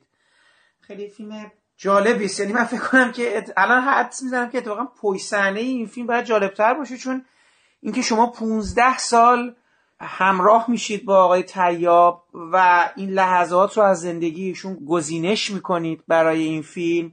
متوجه شدم که سفرهای زیادی با ایشون رفتید. بخشی از فیلم در ایران فیلم برداری شده. بخشی در وین فیلم برداری شده. من دوست دارم در مورد فیلمتون صحبت کنم ولی دوست دارم قبلش ازتون بپرسم اصلا چی شد که آقای تیاب انقدر برای شما سوژه جذابی شد که یعنی نزدیک 15 سال صرف همراهی و به اتمام رسوندن این فیلم و از آقای تیاب شروع کنیم. اصلا برای ما مدت در مورد آقای تیاب بگیم شما چجوری اصلا با ایشون آشنا شدین؟ فیلماشون چجوری بود براتون که انقدر جذب ایشون شدین و من در خدمتم بفرمایید. ببینید واقعیت اینه که خب آشنای من با آقای تیاب از درس به واسطه پدرم بود. چون خب پدرم با ایشون همکاری داشت در اثر فیلم همراه با در دل تنهایی کویر پدر من به عکاس رفته بود و خب بعد از اون به ایشون به شخصیت آقای تیاب علاقه من شده بود و یه همکاری شکل گرفته بود و تو پروژه هایی که حالا بعدا آقای تیاب شروع به کار کرد. منتها اتفاقی که برای خود من در اصل وجود داشت این بود خب اولین دیدار من همون سال 84 منزل ایشون من رفتم برای اینکه مثلا یه کار انیمیشنی که من انجام می‌دادم مثلا به ایشون نشون بدم راجع به کشتیایی که برای فیلم دریای پارس بود. و اتفاقی که افتاد یعنی تلاشی که من تو همین خود فیلم هم انجام دادم ذره ذره شخصیت آقای تیاب یعنی شخصیت انسانیشون نگاه کنجکاوشون عشقشون به دانش و یعنی اون کشف جهان از دیدگاه حالا سفر رفتن و کشف کردن اون برای من بی نهایت جذاب شد. یعنی مرحله مرحله تو تمام مراحلی که خب حالا اتفاقاتی که بود به واسطه فیلم ها خب سفرهایی که ایجاد می‌شد ما می‌رفتیم. حالا جدای اون خب خیلی از این گفتگوها و معاشرت خب تو فیلم جا نداشت. ولی به هر حال تو شکلگیری اون ارتباطه خیلی خیلی خیلی موثر بود و تنها دلیلی که یعنی واقعیت خب حالا ببینید این 15 سالی که من همراه آقای تیاب بودم واقعا از همون 15 سال من دغدغه ساخت فیلم راجع به آقای تیاب رو نداشتم. من همراهی می‌کردم و هر حال فیلم می‌گرفتم و تصویر بود. پنج سال آخر من دیگه به طور متمرکز گفتم که خب من باید این کار رو انجام بدم و این فیلم یه فیلم مستقل که از اونجا من انرژی یه ذره متمرکزتر گذاشتم و مثلا سفرهایی رو من هماهنگ کردم به واسطه برای کبیر برای مثلا خود یا ساختارهای مختلف. اتفاقی که به نظر من یعنی نسل من شخصا حالا فارغ از بحث حالا سینما و میگم دیگه چیزایی که الان متاسفانه نسل من خیلی دغدغش حالا اون اتفاق یه کوچولو هواشیه که خب خیلی مناسباتی با فرهنگ نداره. شخصیت های برای نسل من واقعا ناشناخته است یه مقدار. و من تمام تلاشم بود که تو خود حالا همین پروسه اونجوری که مرحله مرحله برای من ایشون شخصیتشون جذاب شدن بتونم این رو به مخاطب انتقال بدم و خب حالا تا یه حدی بتونم با نسل خودم ارتباط برقرار کنم که برای این شخصیتی که واقعا لحظه ای از مسیر فرهنگ خارج نشده. یعنی می‌دونید حالا اصلا خیلی گفتن نداره. هزار تا امکان بوده برای آقای تریاب که برای مناسباتی که الان مثلا آدما به هر حال دنبالشن خب مثلا ساختار داستانی رو اصلا ادامه بده. یعنی من...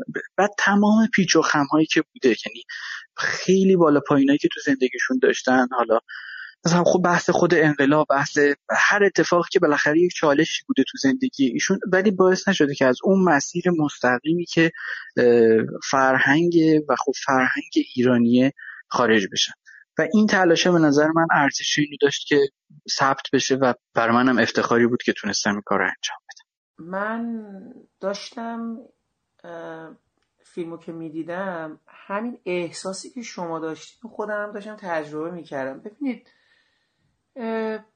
احساس کردم چقدر آدمایی از این جنس در پیرامون ما دارن کم و کم رنگتر میشن. من واقعا این احساس این آدم و می‌دونید یه جور جوانی خب شما زمانی که فیلمو گرفتید فکر کنم ایشون نزدیک هفتاد سالشون بوده یعنی فیلم ها از هفتاد سالگی ایشون بعضا شروع میشه. تا سال 98 فیلم تصاویر شما تا سال 98 در بر گرفته.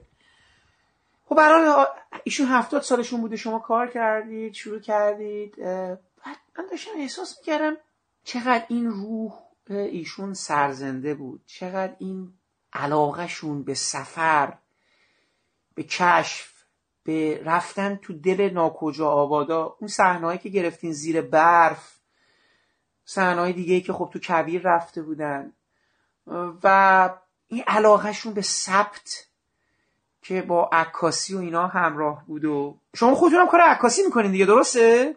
من قدیم بله بله یعنی من حالا شروع حالا فعالیت حرفه خب همون مثلا عکاسی حالا میگم دیگه در گذشته قبلترش هم عکاسی فیلم حتی مثلا عکاسی درباره الیو حالا در ادامهش یه ذره متمرکز تدوین و ولی دقیقا همین نکته که میگین یه اتفاقی که واقعا حالا برای من خودم داشت این بود که خب ببینید من نه خودم رو در جایگاهی می‌دونستم که بخوام مثلا راجع به سینمای آقای تیاب صحبت کنم. یعنی به هر حال سینمایی که ایشون روش کار کردن و تو تمام مثلا این صد فیلمی که بودن ساختن خب به هر حال آدم صاحب نظری نیاز داره. من تمام تلاشی کردم این فیلم یعنی حالا تلاشه. مثل خود زندگیه. یعنی یک سری لحظه کنار هم جمع شده است. از یه ارتباط که اینا رو به هم وصل بکنه. اتفاقی که یعنی من فکر کردم اینه که حالا این جنس یعنی برای مستند بودنه من حتی از تمام تصاویری که یه کوچولو حتی شسته رفته بود یعنی من این تصاویر این فیلم با هر چیزی ضبط شده چون من فقط و فقط می‌خواستم اون لحظه رو در خالصترین شکلش داشته باشم. اینکه من فیلم برداری حتی مثلا میگم من یه سری مصاحبه از آقای تیاب با نور و ساختار مثلا ترتمیز می‌دونید اون فاصله رو یهو ایجاد می‌کرد که ما داریم فیلم می‌بینیم. من تمام تلاشم این بود که مخاطب شروع کنه گپ زدن یعنی همراه شدن با آقای و چیزی که آقای تیاب توی بحث حتی حالا چیزی که برداشت منه اینه که ایشون اصلا سینما رو دریچه کشف می‌دونن. یعنی حتی تو سیر فیلماشون هم شما نگاه کنی میگن که خیلی خوب. پژوهشی که برای اون دانسته میگن من می‌خوام راجع به مثلا سفال بدونم خب پس براش فیلم می‌سازم. من می‌خوام راجع به نقاشی ایرانی بدونم راجبش فیلم می‌سازم. یعنی دریچه اون کشف است که باعث اون سینمای میشه. یعنی این خیلی به نظر من چیزی که اون نگاه ثبت و اتفاقه ولی اون جستجوگر بودنه و همون چیزی که خودتون هم گفتید سر حالیه خودشونو واقعا ما تو تمام سفرها مثلا چیزا یعنی کودک کنجکاوی که عاشق همین مثلا بالا از کوه بالا میرن و هی این بر چیز می‌کنن فقط برای اون لذت کشفه. حالا تو فیلم هم خیلی به نظر میمدن که آدم همراه و خوشمشربی باشن. من همچی حسی رو از این حضور ایشون گرفتم. احساس کنم یه مدار آدم و شوختبی هم باشن تا یه اندازه ای و حس کردم برحال با ایشون خوش میگذشت برحال در جوار ایشون. اینجوری بودش؟ صد درصد. بله بله واقعا. نه ببینه یه چیزی که حالا میگم دیگه توی فلسفه حالا به حال میگم من تو سن یعنی تو هفتاد سالگی با ایشون آشنا شدم. یعنی همه اون حالا بالا پایین های زندگی رو بالاخره گذر کردیم شما خودتون چند سالتون بود شروع شد شروع کردین فیلمو؟ ببینید من الان 32 سالمه 15 سال پیش.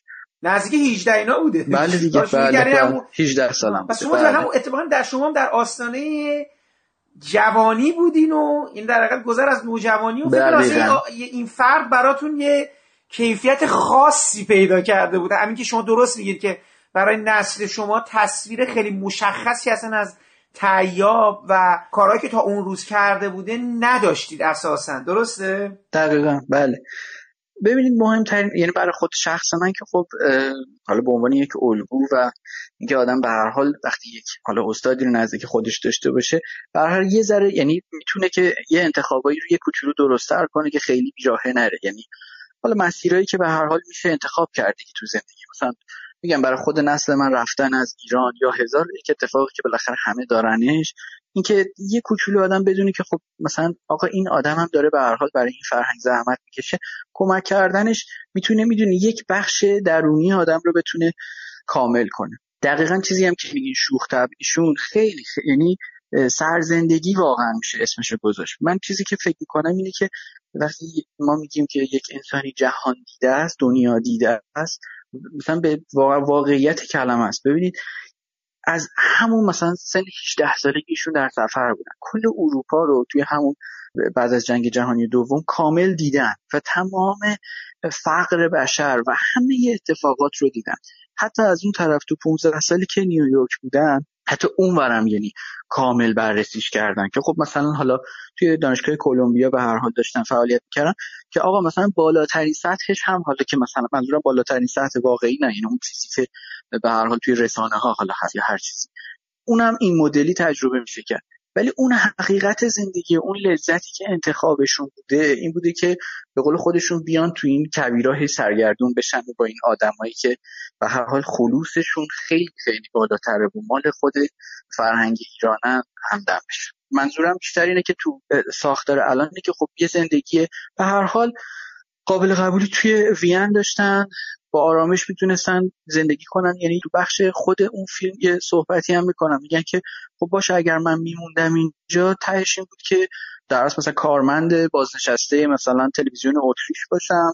حالا یه زندگی هم داشتم و مثلا ولی خب نه اون تجربیات زیبا رو می‌تونستن انجام بدن نه اون سفرها و لذتی که می‌تونستن از خود ایران ببرن داشته باشن.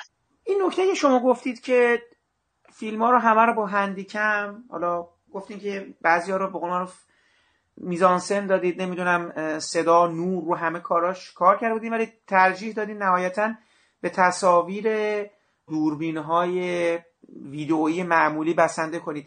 یه مقدار نگران این نبودین صدا و اینا چون خودتونم حالا فکر کنم دریافتید یه مقدار صدا بعضی جا اصلا خودتون که مجبور شدین زیرنویس بزنید جدا از اون و بعد کلا صحبت ها این چیزی که می‌خواین ثبت نشه و اینا یعنی از این جهت نگران این قضیه نبودی؟ حالا البته که خب من دارم باز در از حالا این ورژنی که شما من خدمت فرستم دارم روش باز رو صداش یه مرحله دیگه دارم کار می‌کنم. ولی یعنی اینو کاملا بهتون حق میدم. یه کوچولو به هر حال اون مخصوصا جاهای فضاهای بیرونی و خارج از اونجا این مشکل ایجاد می‌شده.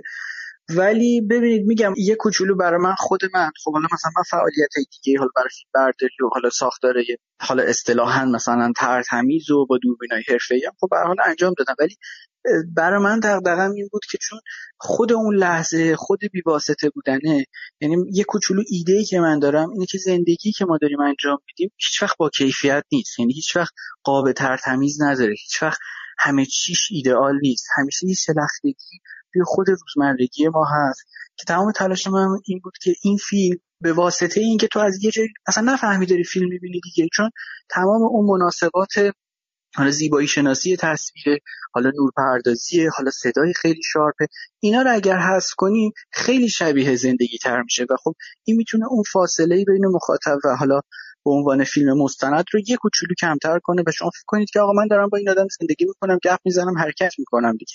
یعنی اون به دل نشستنه شاید به خاطر اون یه کوچولو بیواسطه کردن اون المانا باشه. این سفرهاتون چجوری بود؟ یعنی آقای می‌خوام مثلا کلا این پروسه رفتن کویر کردستان شما تمام این مدت شبیه یک دستیار کنار آقای تیاب بودید یا نه؟ مثلا ایشون داشتن سفری می‌رفتن یا مثلا فیلمی رو شروع می‌خواستن بکنن یا برحالگاهی شما حاضر شده بودی مثلا می‌گفتن فلانی من دارم میرم اگه می‌خوای بیار چون میگم مثلا انقدر شما بعضی نزدیک شدیم بهشون یه جا مثلا تو تخت خواب داره با شما حرف می‌زنه.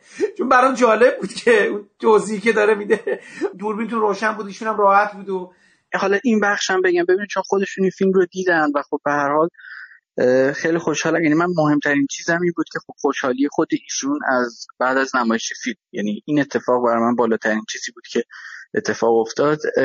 نکته ای که وجود داره اینه که یعنی از بزرگمنشی ایشونه که ببینید خب مثلا مناسباتی که ما داریم حالا به قول شما لباس حالا حتما آراسته ترتمیز و اتفاق اینا چیزیه که خب به هر حال تو زندگی روزمره ما همیشه که ما کت شلوار تنمون نیست می‌دونیم منظورم چیه. یعنی و این از بزرگمنشی ایشونه که خب خیلی راحت بود که آقا این هم جزوی از زندگی دیگه. آقا منم آره منم دقیقا وقتی دارم داستان تعریف کنم این مدلی مثلا دارم حرف می‌زنم.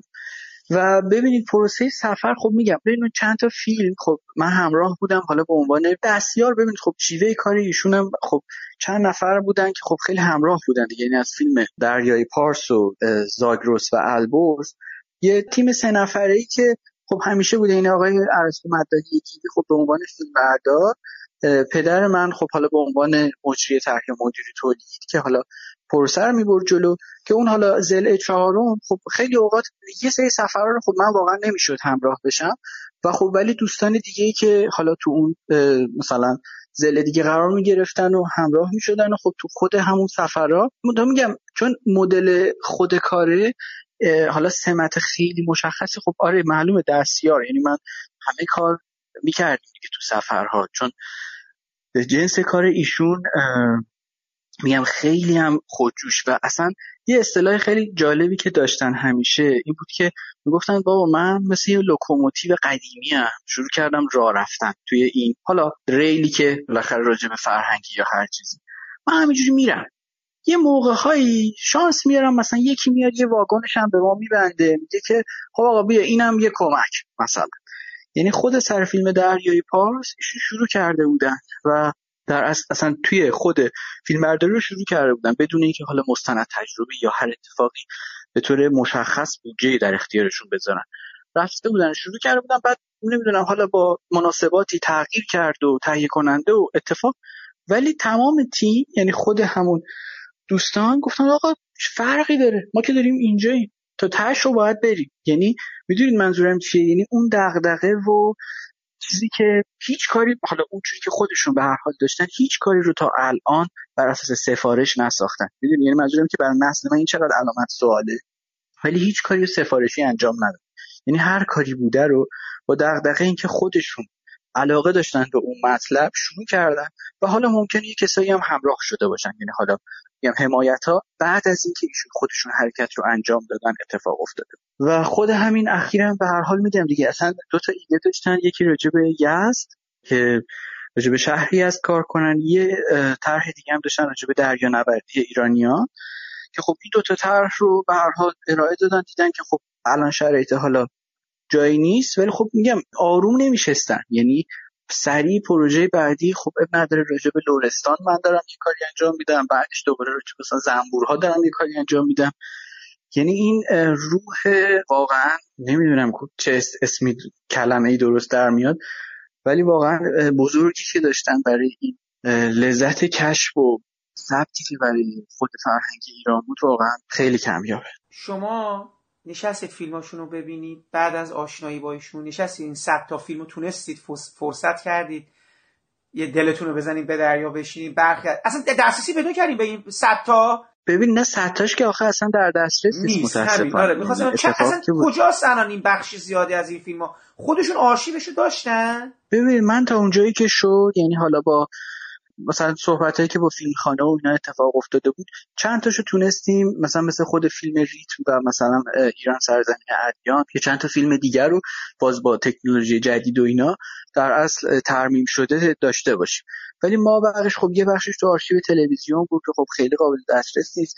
یه بخشش هم میگم توی حالا اون فرهنگ و هنر قدیم که خب الان خود همون فیلم خانه است گویا کارایی داره میشه. ولی به طور متمرکز من حالا تا اونجایی که پیگیری کرده بودم خب اصلا یعنی واقعا شاید مثلا 20 درصد از کل کاراشون موجود باشه که بشه. بیشترین کارهایی که خب به هر حال هم شناخته شدن همین که توی تمام در از محافل معماری خیلی نمایش داده میشه و خب هست همون فیلم های معماری که یعنی مجموعه معماری که کار کردن که خلا چند تا فیلم دیگه یعنی بخش های مختلفی دارن و تو اون روایت ها هست. بعد تو این مدت شما با آقای تیاب درباره سینمای داستانی هم صحبت کردید. حالا دارم می‌پرسم به خاطر دیدم دو سه جا یه جایی به مرد سوم اشاره کردن خب البته خب به دلیل وین بود یه جایی به کازابلانکا اشاره کرد ولی خودش هم تو فیلم گفت که من خیلی سینمای هالیوود و اینا مد نظرم نیست خیلی به اون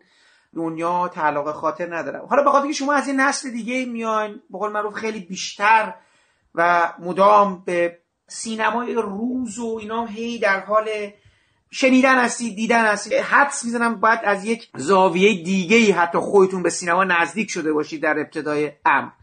می‌خوام برم تو این فرصت هایی که با ایشون صحبت می‌کردید که حالا احتمالاً بخشش تو فیلمات ثبت شده جاش ثبت نشده. چون همیشه برای آدما مهمه که یه آدمایی چرا میرن طرف مستندسازی در صورت اینکه فیلم های قصه گو مخاطب بیشتری داره و براشون یه مقدار جلوه بیشتری هم عرضه می‌کنه. اون مسئله انگار مسئله خیلی شخصی تری میشه که حتی شما توضیح دادید که سینما برای ایشون به مسابقه کشف بود. دوست داشت با فیلم ساختن بدونه بفهمه بیشتر پی ببرن. می‌خوام ببینم که ولی الان شد باشون همینجوری در مورد فیلم های مورد علاقهشون از سینمای داستانی صحبت کنید و جدا از اون آیا سینمای روز مستند جهان رو هم تعقیب می‌کردن؟ وقت می‌کردن که مثلا بشینن و ببینن؟ این صحبت هایی بین شما از این جنس رفت؟ ببینید بله بله دقیقا. ببینید حالا این چیزی که خودشون حالا اون دوره‌ای که به تو مجله ستاره سینما می نوشتن حالا اصطلاحا اون ریشه شروع شکل دادن بعد با چه سختی؟ مثلا راجع به خب سینمای آیزنشتاین و مثلا اون جنس حالا مدل سینما حالا مونتاژ یا حتی فیلم ریت به هر حال خیلی تحت تاثیر مثلا جنس مونتاژ آیزنشتاینه. خب می‌رفتن و بعد خودشون تعریف می‌کنن که مثلا یه دفترچه پیدا کرده بودن از مثلا به زبون روسی. بعد خب مثلا این راجب سینمای روسیه داره توضیح میده و خب ایشون روسی بلد نبودن. بعد با چه مکافاتی کسی رو پیدا کردن که خب اونو ترجمه کنه. یعنی اون جنس به هر حال سینما هیچ وقت هالیوود نه واقعا. یعنی حتی تو مقالاتشون حتی بعد از خب از ایران هم میرن هیچ وقت هالیووده براشون جالب نبوده. جنس سینمایی که من یادمه که گفتن خب به هر حال یعنی نئورالیسم ایتالیا براشون اگر تو ساختار داستانی بخوایم بگیم براشون خب جالب تر بوده. یعنی مثلا خود دزد دوچرخه و حالا اون جان فیلم رو بیشتر مورد علاقهشون بوده. بحث حالا خود مرد سوم دقیقا بیشتر به خاطر خود همون معماری یعنی وین بعد از جنگ یعنی اون جغرافیاییه که از اروپای بعد از جنگ جهانی داده میشه تو فیلم که خب حالا من آوردمش به خاطر اینکه یه ذره تاریخ بدم که خب وقتی آقای تیا وارد اروپا میشه با چه نوع اروپایی در ارتباط. در مورد اون بخشی هم که فیلم های مستند روز می‌دیدن که به شدت یعنی کاملا این علم رو داشتن و پیگیر بودن.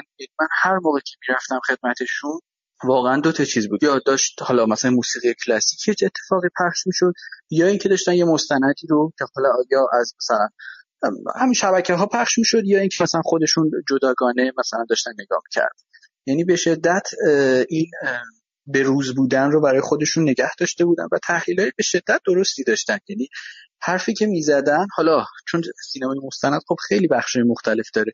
گفتن سینمای مستند به معنای مستندی که حالا تو اروپا باهاش برخورد میشه یک مدل فیلمیه که جهان شموله. یعنی مثلا بخش بندی می‌کردم مثلا مستندهای گزارشی یا مستندهای خبری یا هر اتفاقی مدلی ولی اون جنس سینمای مستند رو به شدت بهش علم داشتن و پیگیرش بودن. و حالا میگم چه اینجا تشریف داشتن چه خارج از ایران. به شدت دنبال می‌کردن و خب به هر حال و چیزایی هم که تو سینمای ایران پیش می‌برد برای سینمای ایران هم در اصل نگاه کاملی داشتن از اتفاقاتی که داره توی روز میفته ببین شما به دلیل اینکه تونسته بودی پشت صحنه برخی از این فیلم‌ها باشین و ثبت بکنید و اینا ممنون میشم یه مدارم در مورد شیوه کار کردن ایشون برای ما بگید میگم چون شما وقت زیادی رو با ایشون صرف کردید خب قطعا یه بخشی از کارشون صرف پژوهش می‌شد. برای اینکه برای اون موضوعشون و اون مقوله‌ای که مد نظرشون هست اطلاعات و داده های زیادی رو فراهم کنن. ولی می‌خواستم ببینم که سر صحنه چگونه برخورد می‌کردن. چقدر قضیه کارشون تو مستند بداهه بود چقدر همه چی از پیش تعیین شده بود برای اینکه اون نمای مورد نظر خودشون رو بگیرن. ممنون میشم اگه اینم برای بگین چون برام جالب اصلا ببینم تیاب چه جوری فیلم مستند میساخت. که چون آدم نوجویی هم بود دیگه یعنی چیزای نوجویی هم داشت برای خودش دیگه. دقیقا دقیقا. ببینید اتفاقی که وجود داشت خیلی این حرفشون جالب بود همیشه. گفتن که آقا من فیلم تو مغزم ساخته شد یعنی اون لحظه ای که حالا تو مرحله پژوهش بود یا در از خود همون پروسه حال فیلم نامه به اون معنا نمیشه یعنی برای برنامه‌ریزی برای سفرها و اتفاق.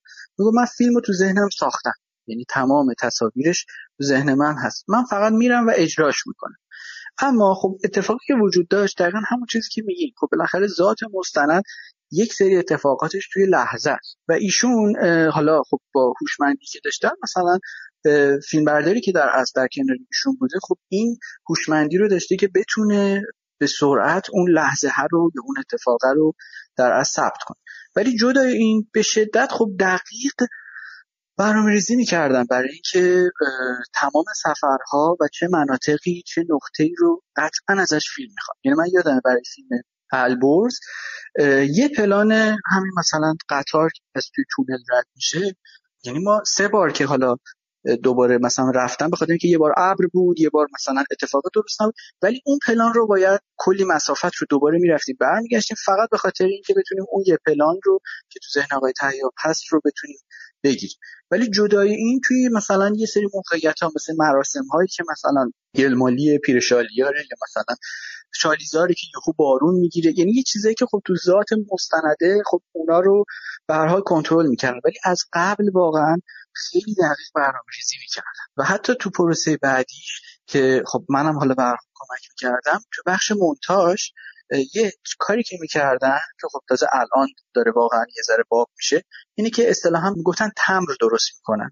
یعنی از هر پلانشون یک عکس که در نشانه حالا اون پلان یا سکانس رو اول روی کاغذ شروع می‌کردن کیدن که خب من اینا رو باید پشت هم بذارم که اون مفهومه در بیاد. و بعد ما اونو مثلا رو کامپیوتر اجرا می‌کردیم که حالا ببینن که مثلا چه اتفاقی داره و حالا بعدش پروسه نریشن بعد من فکر می‌کنم شما خودتونم به واسطه این سفرها خیلی چیزهای زیادی در مورد ایران آموختید. چون هم که الان همین دو سه تا نکته که همین الان ذکر کردید از فاصله بین شالیکاری تا تا آمدن تا دریای پارس و اینا فکر کنم برای شما خیلی این سفرها موجب شناخت بیشتر شما نسبت به فرهنگ و درون ایران شدش. من فکرم سفرهای بسیار یعنی جدا از شناخت آقای تیاب به عنوان فرد کل پروسه ساخت این فیلم برای شما خیلی دستاوردهای بیشتری هم داشته. دقیقا لذت اصلی خب همین کشف ایران دیگه. میگم که حالا خیلی چیز ولی مثلا نسل من یه کوچولو داره اینه که به هر حال تهران زدگیه که خب همه چیز در محور ایران یعنی تهران و واقعا نمیگم نیست ولی منظورم اینه که خیلی دغدغه کشف واقعا جزئیاتی که تو این و تنوع یعنی اصلا به طرز غریبی این کشور پر از تنوع فرهنگی که واقعا زیباست. یعنی اصلا فیلم میگم دیگه حالا تو خود عکس و فیلمایی هم که آقای تریاب دارن همینجوری یعنی کاری که همیشه داشتن بود که دوربین واقعا همیشه همراهشون بود دیگه و همیشه این لذت ثبته بود. یعنی حالا یک آرشیو خیلی عظیمی از عکس آقای تیاب دارن که خب هیچ اتفاقی هم براش نیفته. یعنی فقط این ثبتی که فکر می‌کردن باید اتفاق بیفته. ولی منظورم اینه که حالا تو نگاه ایشون ببینید عاشق آدم هایی که توی این جغرافیه ها وجود دارن و دارن زیست می‌کنن. و یه حرفی که همیشه می‌زدن که مثلا خب تو کبیر تو گرمترین شرایط همراه باد و کار کردم اولین چیزی که می‌گفتم می‌گفتن آقا مگه اینجا آدم زندگی نمی‌کنه؟ خب پس من مشکلی ندارم دیگه. وقتی هست منم هستم. و اون نوع زندگی اون در از جهان بینی که اون آدم های توی این جغرافیا داشتن برای آقای تریاب همیشه جذاب بود. حالا گفتین آرشیو عکس و اینا.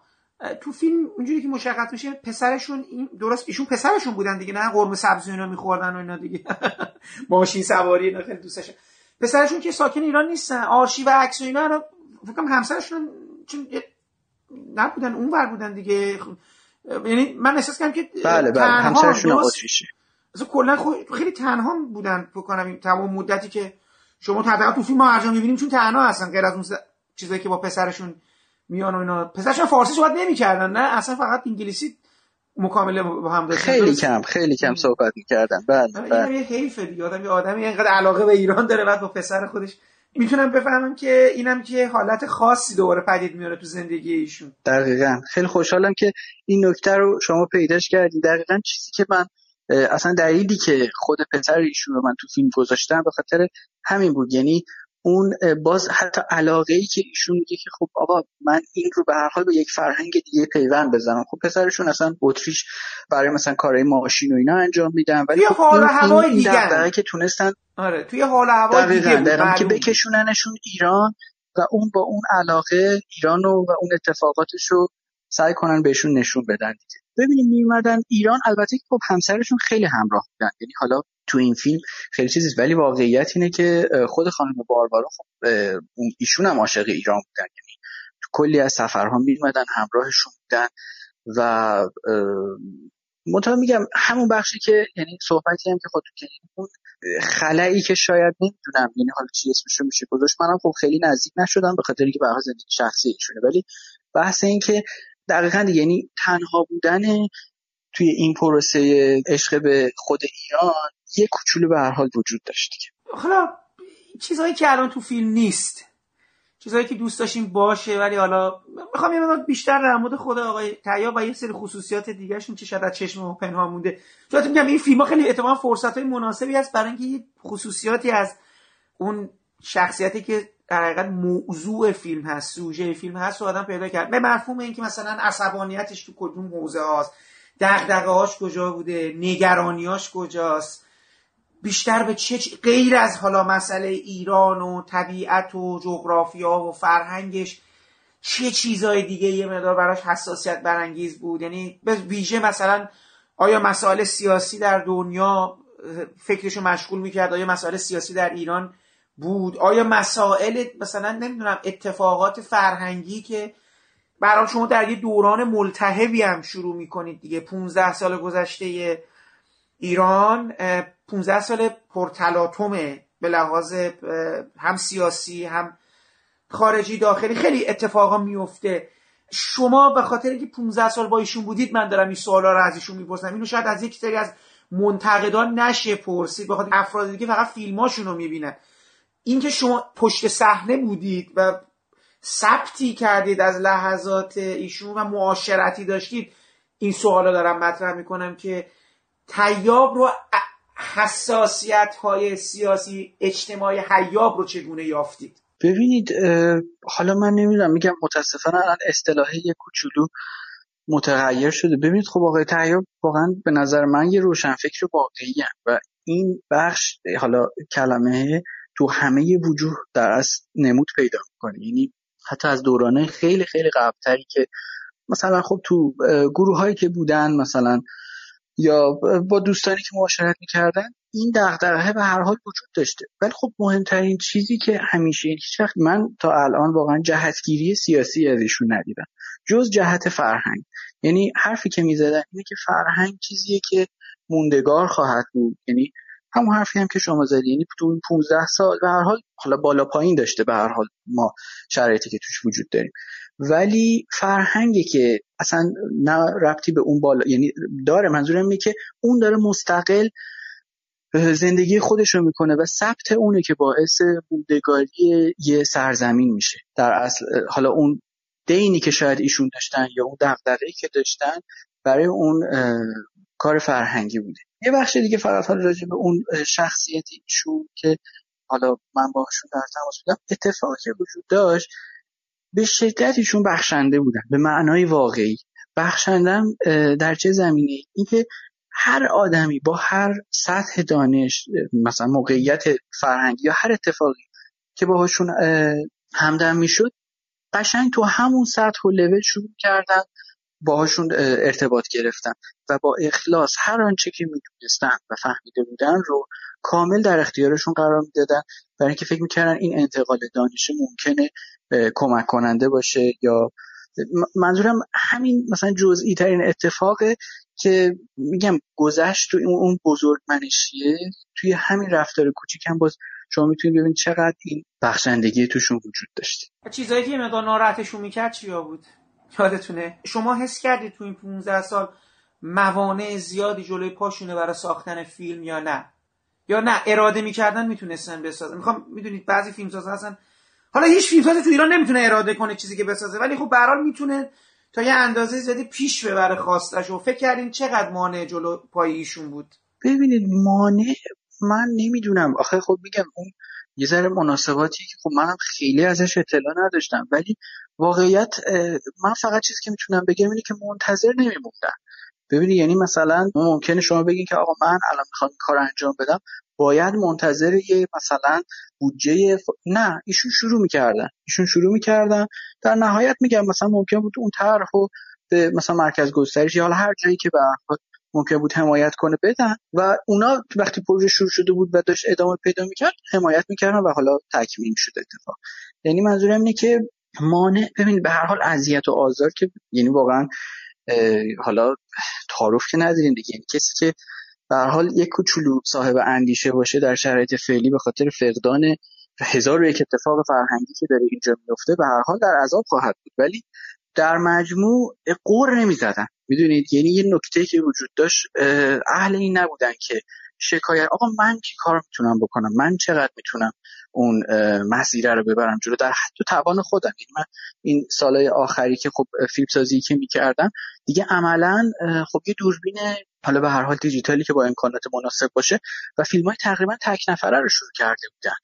یعنی مثلا می‌دونی یعنی خیلی دیگه حتی به این رسیده بودن که آقا من خوب باشه. حالا اون کروه به هر حال هزینه و اتفاقات الان تو شرایطش نیست. بذار پس اینش که هست. یعنی می‌دونی با هر شرایط امکاناتی که بود برای اون هدف فرهنگی که داشتن قدم داشتن. یه نکته دیگه ای هست که دوست داشته باشید در مورد کد آقای تیاب بگین. حالا در انتهای صحبت برای حالا میگم چون قضیه ما این که یه یادی از ایشون بکنیم و بزرگ داشته خاطر و زحمتی که برای این فرهنگ کشیدم من واقعا میگم دیشب که داشتم فیلم شما رو می‌دیدم کلا برای خودم می‌دونید برای خودم حسرت خوردم. یعنی به خودم فکر کردم که یه آدمی چقدر می‌تونه مفید باشه چقدر می‌تونه اینجور بیچشم داشت. می‌دونید؟ بری بزنی به دل کویر بری برای دریای پارس بری برای معماری اصفهان بری برای سفال کار. الان چند نفر از آدمای همسن من حاضرن الان اینجوری بزنن به دل دریا. می‌دونی؟ ماجراجویی پیشه کنن. البته من تو دلم هم بگم یه چیزی تو ذهنم اومد. گفتم شاید یه مقدار آقای تیاب به لحاظ مالی شاید یه مقدار تأمین بود. برای همین این آخرا پرسیدم ازتون چه جوری مانعی داشت نه یه خود با خیال جمعی راحت تری دست می‌زد به تجربهاش یا حداقل آدمای همراهتری باش بود یا انقدر دغدغه مالی نداشت. یعنی من می‌خواستم شاید اینو از زبون شما بشنوم. نمی‌دونم درست استنتاج کردم یا نه.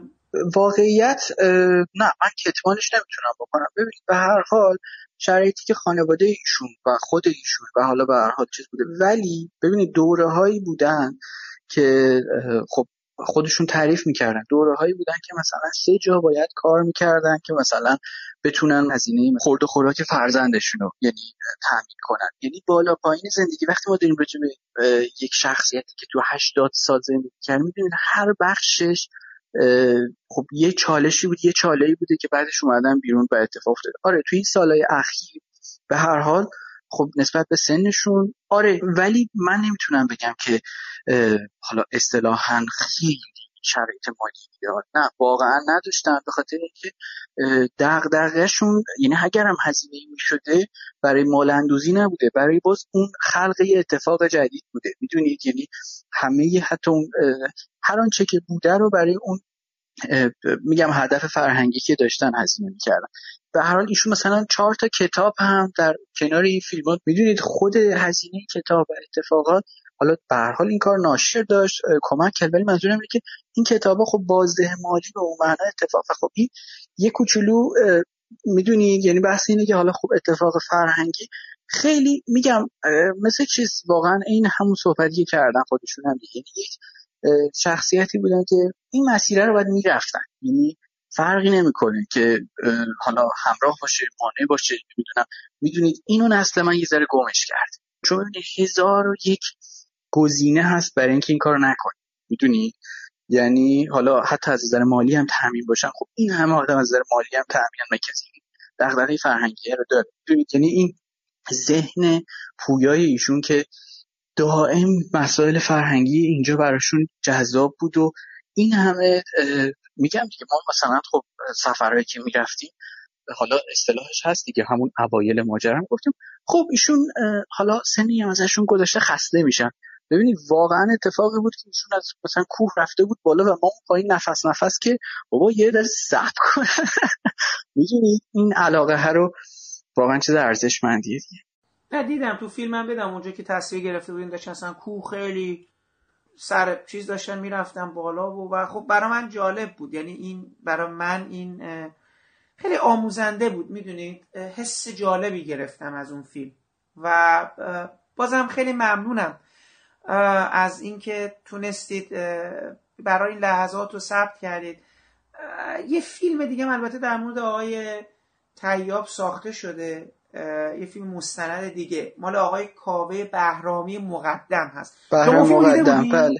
نه من اصلا اونجا بودم. من فیلم بردار پشت صحنه بودم. ببینید این من خب اون فیلم هم واقعا فیلم ارزشمندیه و به هر حال اون وجهی که خب میگم من همون صحبتی هم که کردم وجهی که به هر حال یه کوچولو شاید نمی‌دونم حالا اصطلاحش جدیتر واقع تیاب روبرو شدن. یعنی راجبه به هر حال نگاهشون به سینما نوع فیلم سازیشون و یعنی ساختار به هر حال یه مدل دیگه ای دارن.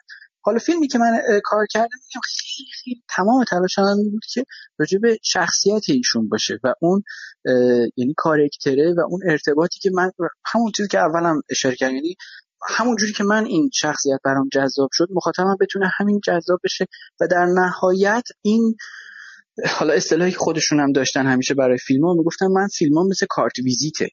یعنی من تمام این مطالب فرهنگی که حالا مثلا تو فیلم زاگرس تو فیلم درگیر پارس دارم میگم مثل یه کارت ویزیته. اگر اون آدم علاقه من شد حالا بره و اون دنیا رو کشف کنه چون اصلا بیپایان اتفاقات فرهنگی که اینجا داره میفته.